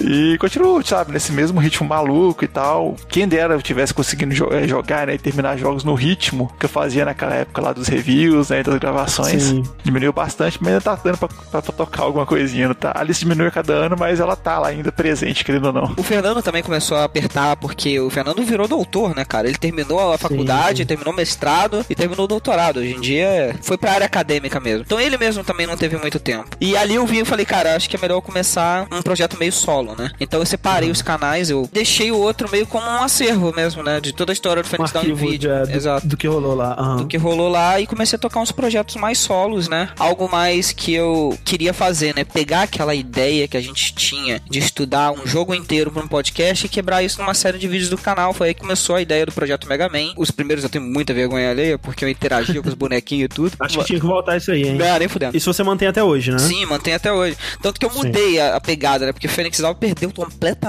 sentido no primeiro mês. Não tinha mais tanto. Por que Fênix Down? Eu falei, ixi, eu tenho que contar a história do download e tal, não sei o quê. Hoje em dia eu puxei essa ideia de ressuscitando a história dos jogos mesmo, né? Pra puxar essa, essa questão de lore e, e análise Sim, que eu sim. faço. Você era originalmente de Niterói, e aí você eventualmente mudou pra Curitiba, foi isso? Mudei pra Curitiba quando eu conheci minha esposa, né? E hoje em dia eu tô no Canadá. Uma case de sucesso na download, até que É bom. verdade, aí. Alguém deu certo na vida. Finalmente, né? Começou no download e foi pro Canadá. do download pro Phoenix Down. Ele me abriu muitas portas também. Eu consegui trabalhar, hoje em dia eu trabalho como gerente de vendas de uma network de YouTube, ou seja, eu trabalho de casa, com todo esse universo, né, que eu já produzo conteúdo já e tal. É o hobby. Eu não vivo disso, não pretendo mesmo viver desse negócio, não tem Patreon, não tem Apoia-se. Atualmente é só um hobby mesmo. Eu tenho meu emprego e eu foco só nisso de uma maneira saudável, porque eu sei que eu perdi a mão. Mas me diz uma coisa, André. O, Rick começou contigo o Dash, no caso, jogabilidade. Te deu uma certa raiva disso, de o pessoal comparar bastante, porque no passado vocês eram melhores, porque no passado vocês eram maiores, porque no passado tinha o Pablo, tinha não sei o quê. Porque nós, quando a gente fundou o, o chamar, era outro castelo no começo e não deu, virou Another Castle. Ficou muita gente, ué, cadê o Frajola? Ué, cadê tal, cadê o Julie? Meu Deus, cadê não sei o quê? É sempre chato quando eles, as pessoas vão comparar, sabe? Mas eu acho que foi uma coisa mais do começo, assim. No começo, né? É, As pessoas comparam muito tudo, né? Que nem eu tinha falado antes, né? Assim, de gente comparando, tipo, a gente com o Nerdcast, né? Até naquela época comparavam a gente com a gente mesmo, assim, porque saía um episódio, tipo, depois de, de seis meses de downloading, já tinha gente falando, ah, no começo era mais legal. Quando vai fazer alguma coisa nova, é inevitável que vai ter essa galera, infelizmente, né? Que vai falar, ah, mas antigamente o que vocês faziam era mais legal, preferia o antigo. Sempre tem esse cara que prefere o antigo, né? E- Mas e sabe que a minoria chata, né, Sim. Fred? É o pessoal que fala Concordo. mesmo, né? Tô agora no YouTube e tal. Meu, o meu público no YouTube não é o público do jogabilidade. Não, é é. pessoal mais novo e tal coisa, um pessoal que gosta, ah, zoeirinha e tal coisa. E aí, vem, nesses caras que vêm comentar sério e tal coisa, debater o vídeo, tem sempre um maluco que fala, seis meses atrás, como assim? Cadê o Frajola? Marcos Maia, vai tomar no seu cu, meu. Porque essa... Mano, é um, é um review de A Way Out. O que, que o Frajola tem a ver? Essa porra, moleque. O Frajola morreu já. Cara, cara eu, Peraí, eu mas peraí, o. Frajola realmente morreu? Não. Tá bom. Ah, ok, tá. ok, Eu- pera. É, eu ficaria ver sem graça, está rindo, inclusive. Não, eu Que tava achando a história tá maneira porque eu achava que ele tinha morrido mesmo. Eu, Caralho, velho, que foda, o cara tá mandando na lata. Só pra deixar claro aqui, né? Eu nu- nunca fiquei puto pelo jogabilidade aparecer. Porque, como eu falei, né? Teve essa parada, essa comparação, mas a comparação, ela existiu por esse determinado tempo, né? Tanto que eu cheguei a participar do jogabilidade pra mostrar não tem treta, gente. A gente tá. Mas será mesmo?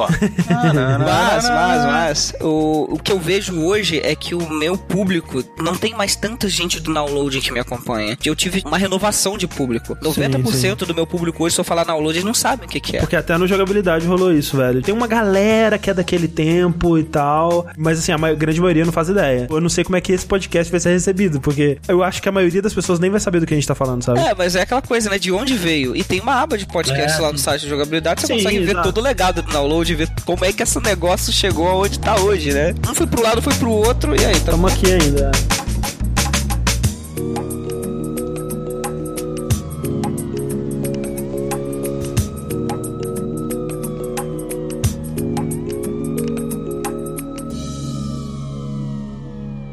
Acho que era em 2009 que eu joguei Braid pela primeira vez e passei horas conversando com um amigo. E no dia seguinte, ele me mandou um e-mail com o episódio do Downloading sobre Braid e minha cabeça explodiu. Eu nem conhecia podcast, mas a partir daí eu comecei a ouvir todos os episódios anteriores. E depois da maratona, eu passei a procurar outros podcasts e o vício se sustentou até hoje. Eu sou Rafinha Martinelli do podcast Indie Visível. Agradeço a inspiração e parabéns pelo trabalho novamente aí. Vocês são foda.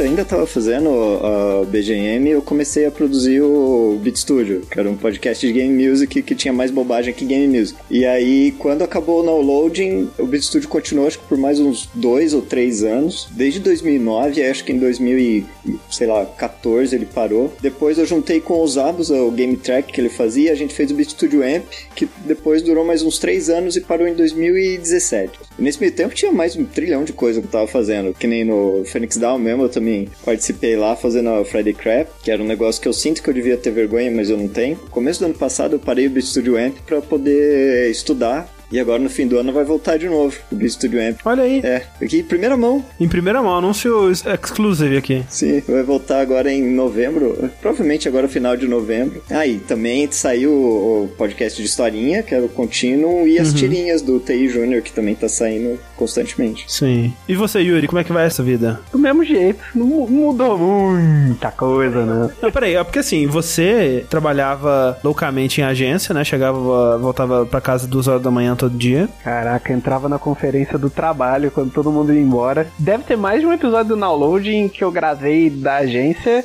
e abertura de e-mail eu já gravei dentro do banheiro, só pra não fazer barulho. Eu lembro, eu lembro disso. Mas aí teve uma época que você ficou um tempo fora de agência. Fui pro Canadá, melhor coisa. Aí depois voltei e fui trabalhar no mesmo lugar, porque eu sou um animal. Hoje em dia, graças a Deus, trabalho bem menos. Ah, que bom. Mas tá se mantendo. E produzir conteúdo, você já chegou a ter essa coceira? Tipo, porque eu lembro que na época do download mesmo, você chegou a ter um, um podcast com a galera que era sobre Bleach. Tinha os três é, mangás que era da época, que era o Bleach, Naruto e One Piece, né? O One Piece tá aí até hoje. E se bobear, tá na mesma saga que tava naquela época. Mas. Provavelmente. Quando o, o download meio que foi acabando assim, tudo a gente queria fazer um podcast. Porque a gente tinha. Literalmente, a gente passava 20 horas conversando o, o- o dia inteiro. E, cara, se a gente passasse essas 20 horas gravando, daria muito conteúdo interessante, sabe? É, eu fui reparando que os últimos download news era basicamente a nossa conferência. E eu achava até bizarro que, tipo, a gente trazia uns assuntos da conferência pro meio do podcast, o pessoal devia ficar mal confuso. O que tá acontecendo? Vocês têm o arquivo disso ainda? Você tem salvo? Eu tenho salvo em algum lugar aqui, porque depois de, sei lá, uns três anos, alguém me mandou uma mensagem no Twitter e falou: Ô, aquele podcast seu saiu do ar. Eu, que podcast? não, velho, aquele lá que vocês falavam de anime, eu, caralho, não é possível, velho, que alguém ouviu isso aqui. a gente falava, vamos gravar, vou falar sobre Bleach agora. E a gente falava muito mal do Bleach. Aí começava conversando eu, o Fred, o Kun e, e sei lá quem. Aí o André chegava no meio, "Ô, o que vocês estão fazendo? Estão falando mal de Bleach. Ah, tá, vou falar também. Aí ficava, entrava uma pessoa, falava mal, saía. Aí depois eu cheguei a fazer um podcast com o Cássio e com o Pedrinho de LOL, mas também não durou muito, porque todo mundo tinha preguiça de digitar. Todo podcast morre na, na, na edição, cara. Fato. Mas depois disso, cara, só a participação pingada. Eu acho que eu participei do Félix Down alguma vez com o Fernando. Cara, você lembra do- de uma vez que a gente queria fazer um Tumblr do Blanca? O Blanca Brasil, Blanca Era é. Blanca Três é. pontos. E a gente tinha várias coisas. Eu tenho todas as imagens disso até hoje. Que a gente juntou. Caraca, velho, que ideia bosta, que ideia bosta. Ah, teria É. feito um bom sucesso. Eu tenho até hoje o, o desenho que a gente ia fazer pro nosso programa de entrevistas, que era Tomando Essa com Peter Moliné. Caralho, a ideia, o nome é ótimo. Isso era, era foi uma piada interna de algum. Eu não lembro se foi nem podcast ou de um download news. Existe bem como uma piada interna, mas quando você tenta transformar ela num talk show, realmente não vai pra frente, é muito difícil. Igual a nossa camiseta Não Basta Ser John, tem que ser Carmack também, nunca saiu. Caraca, a gente tinha umas ideias muito ruins, velho, que bosta. Pô, mas essa ideia era bom, cara, era boa.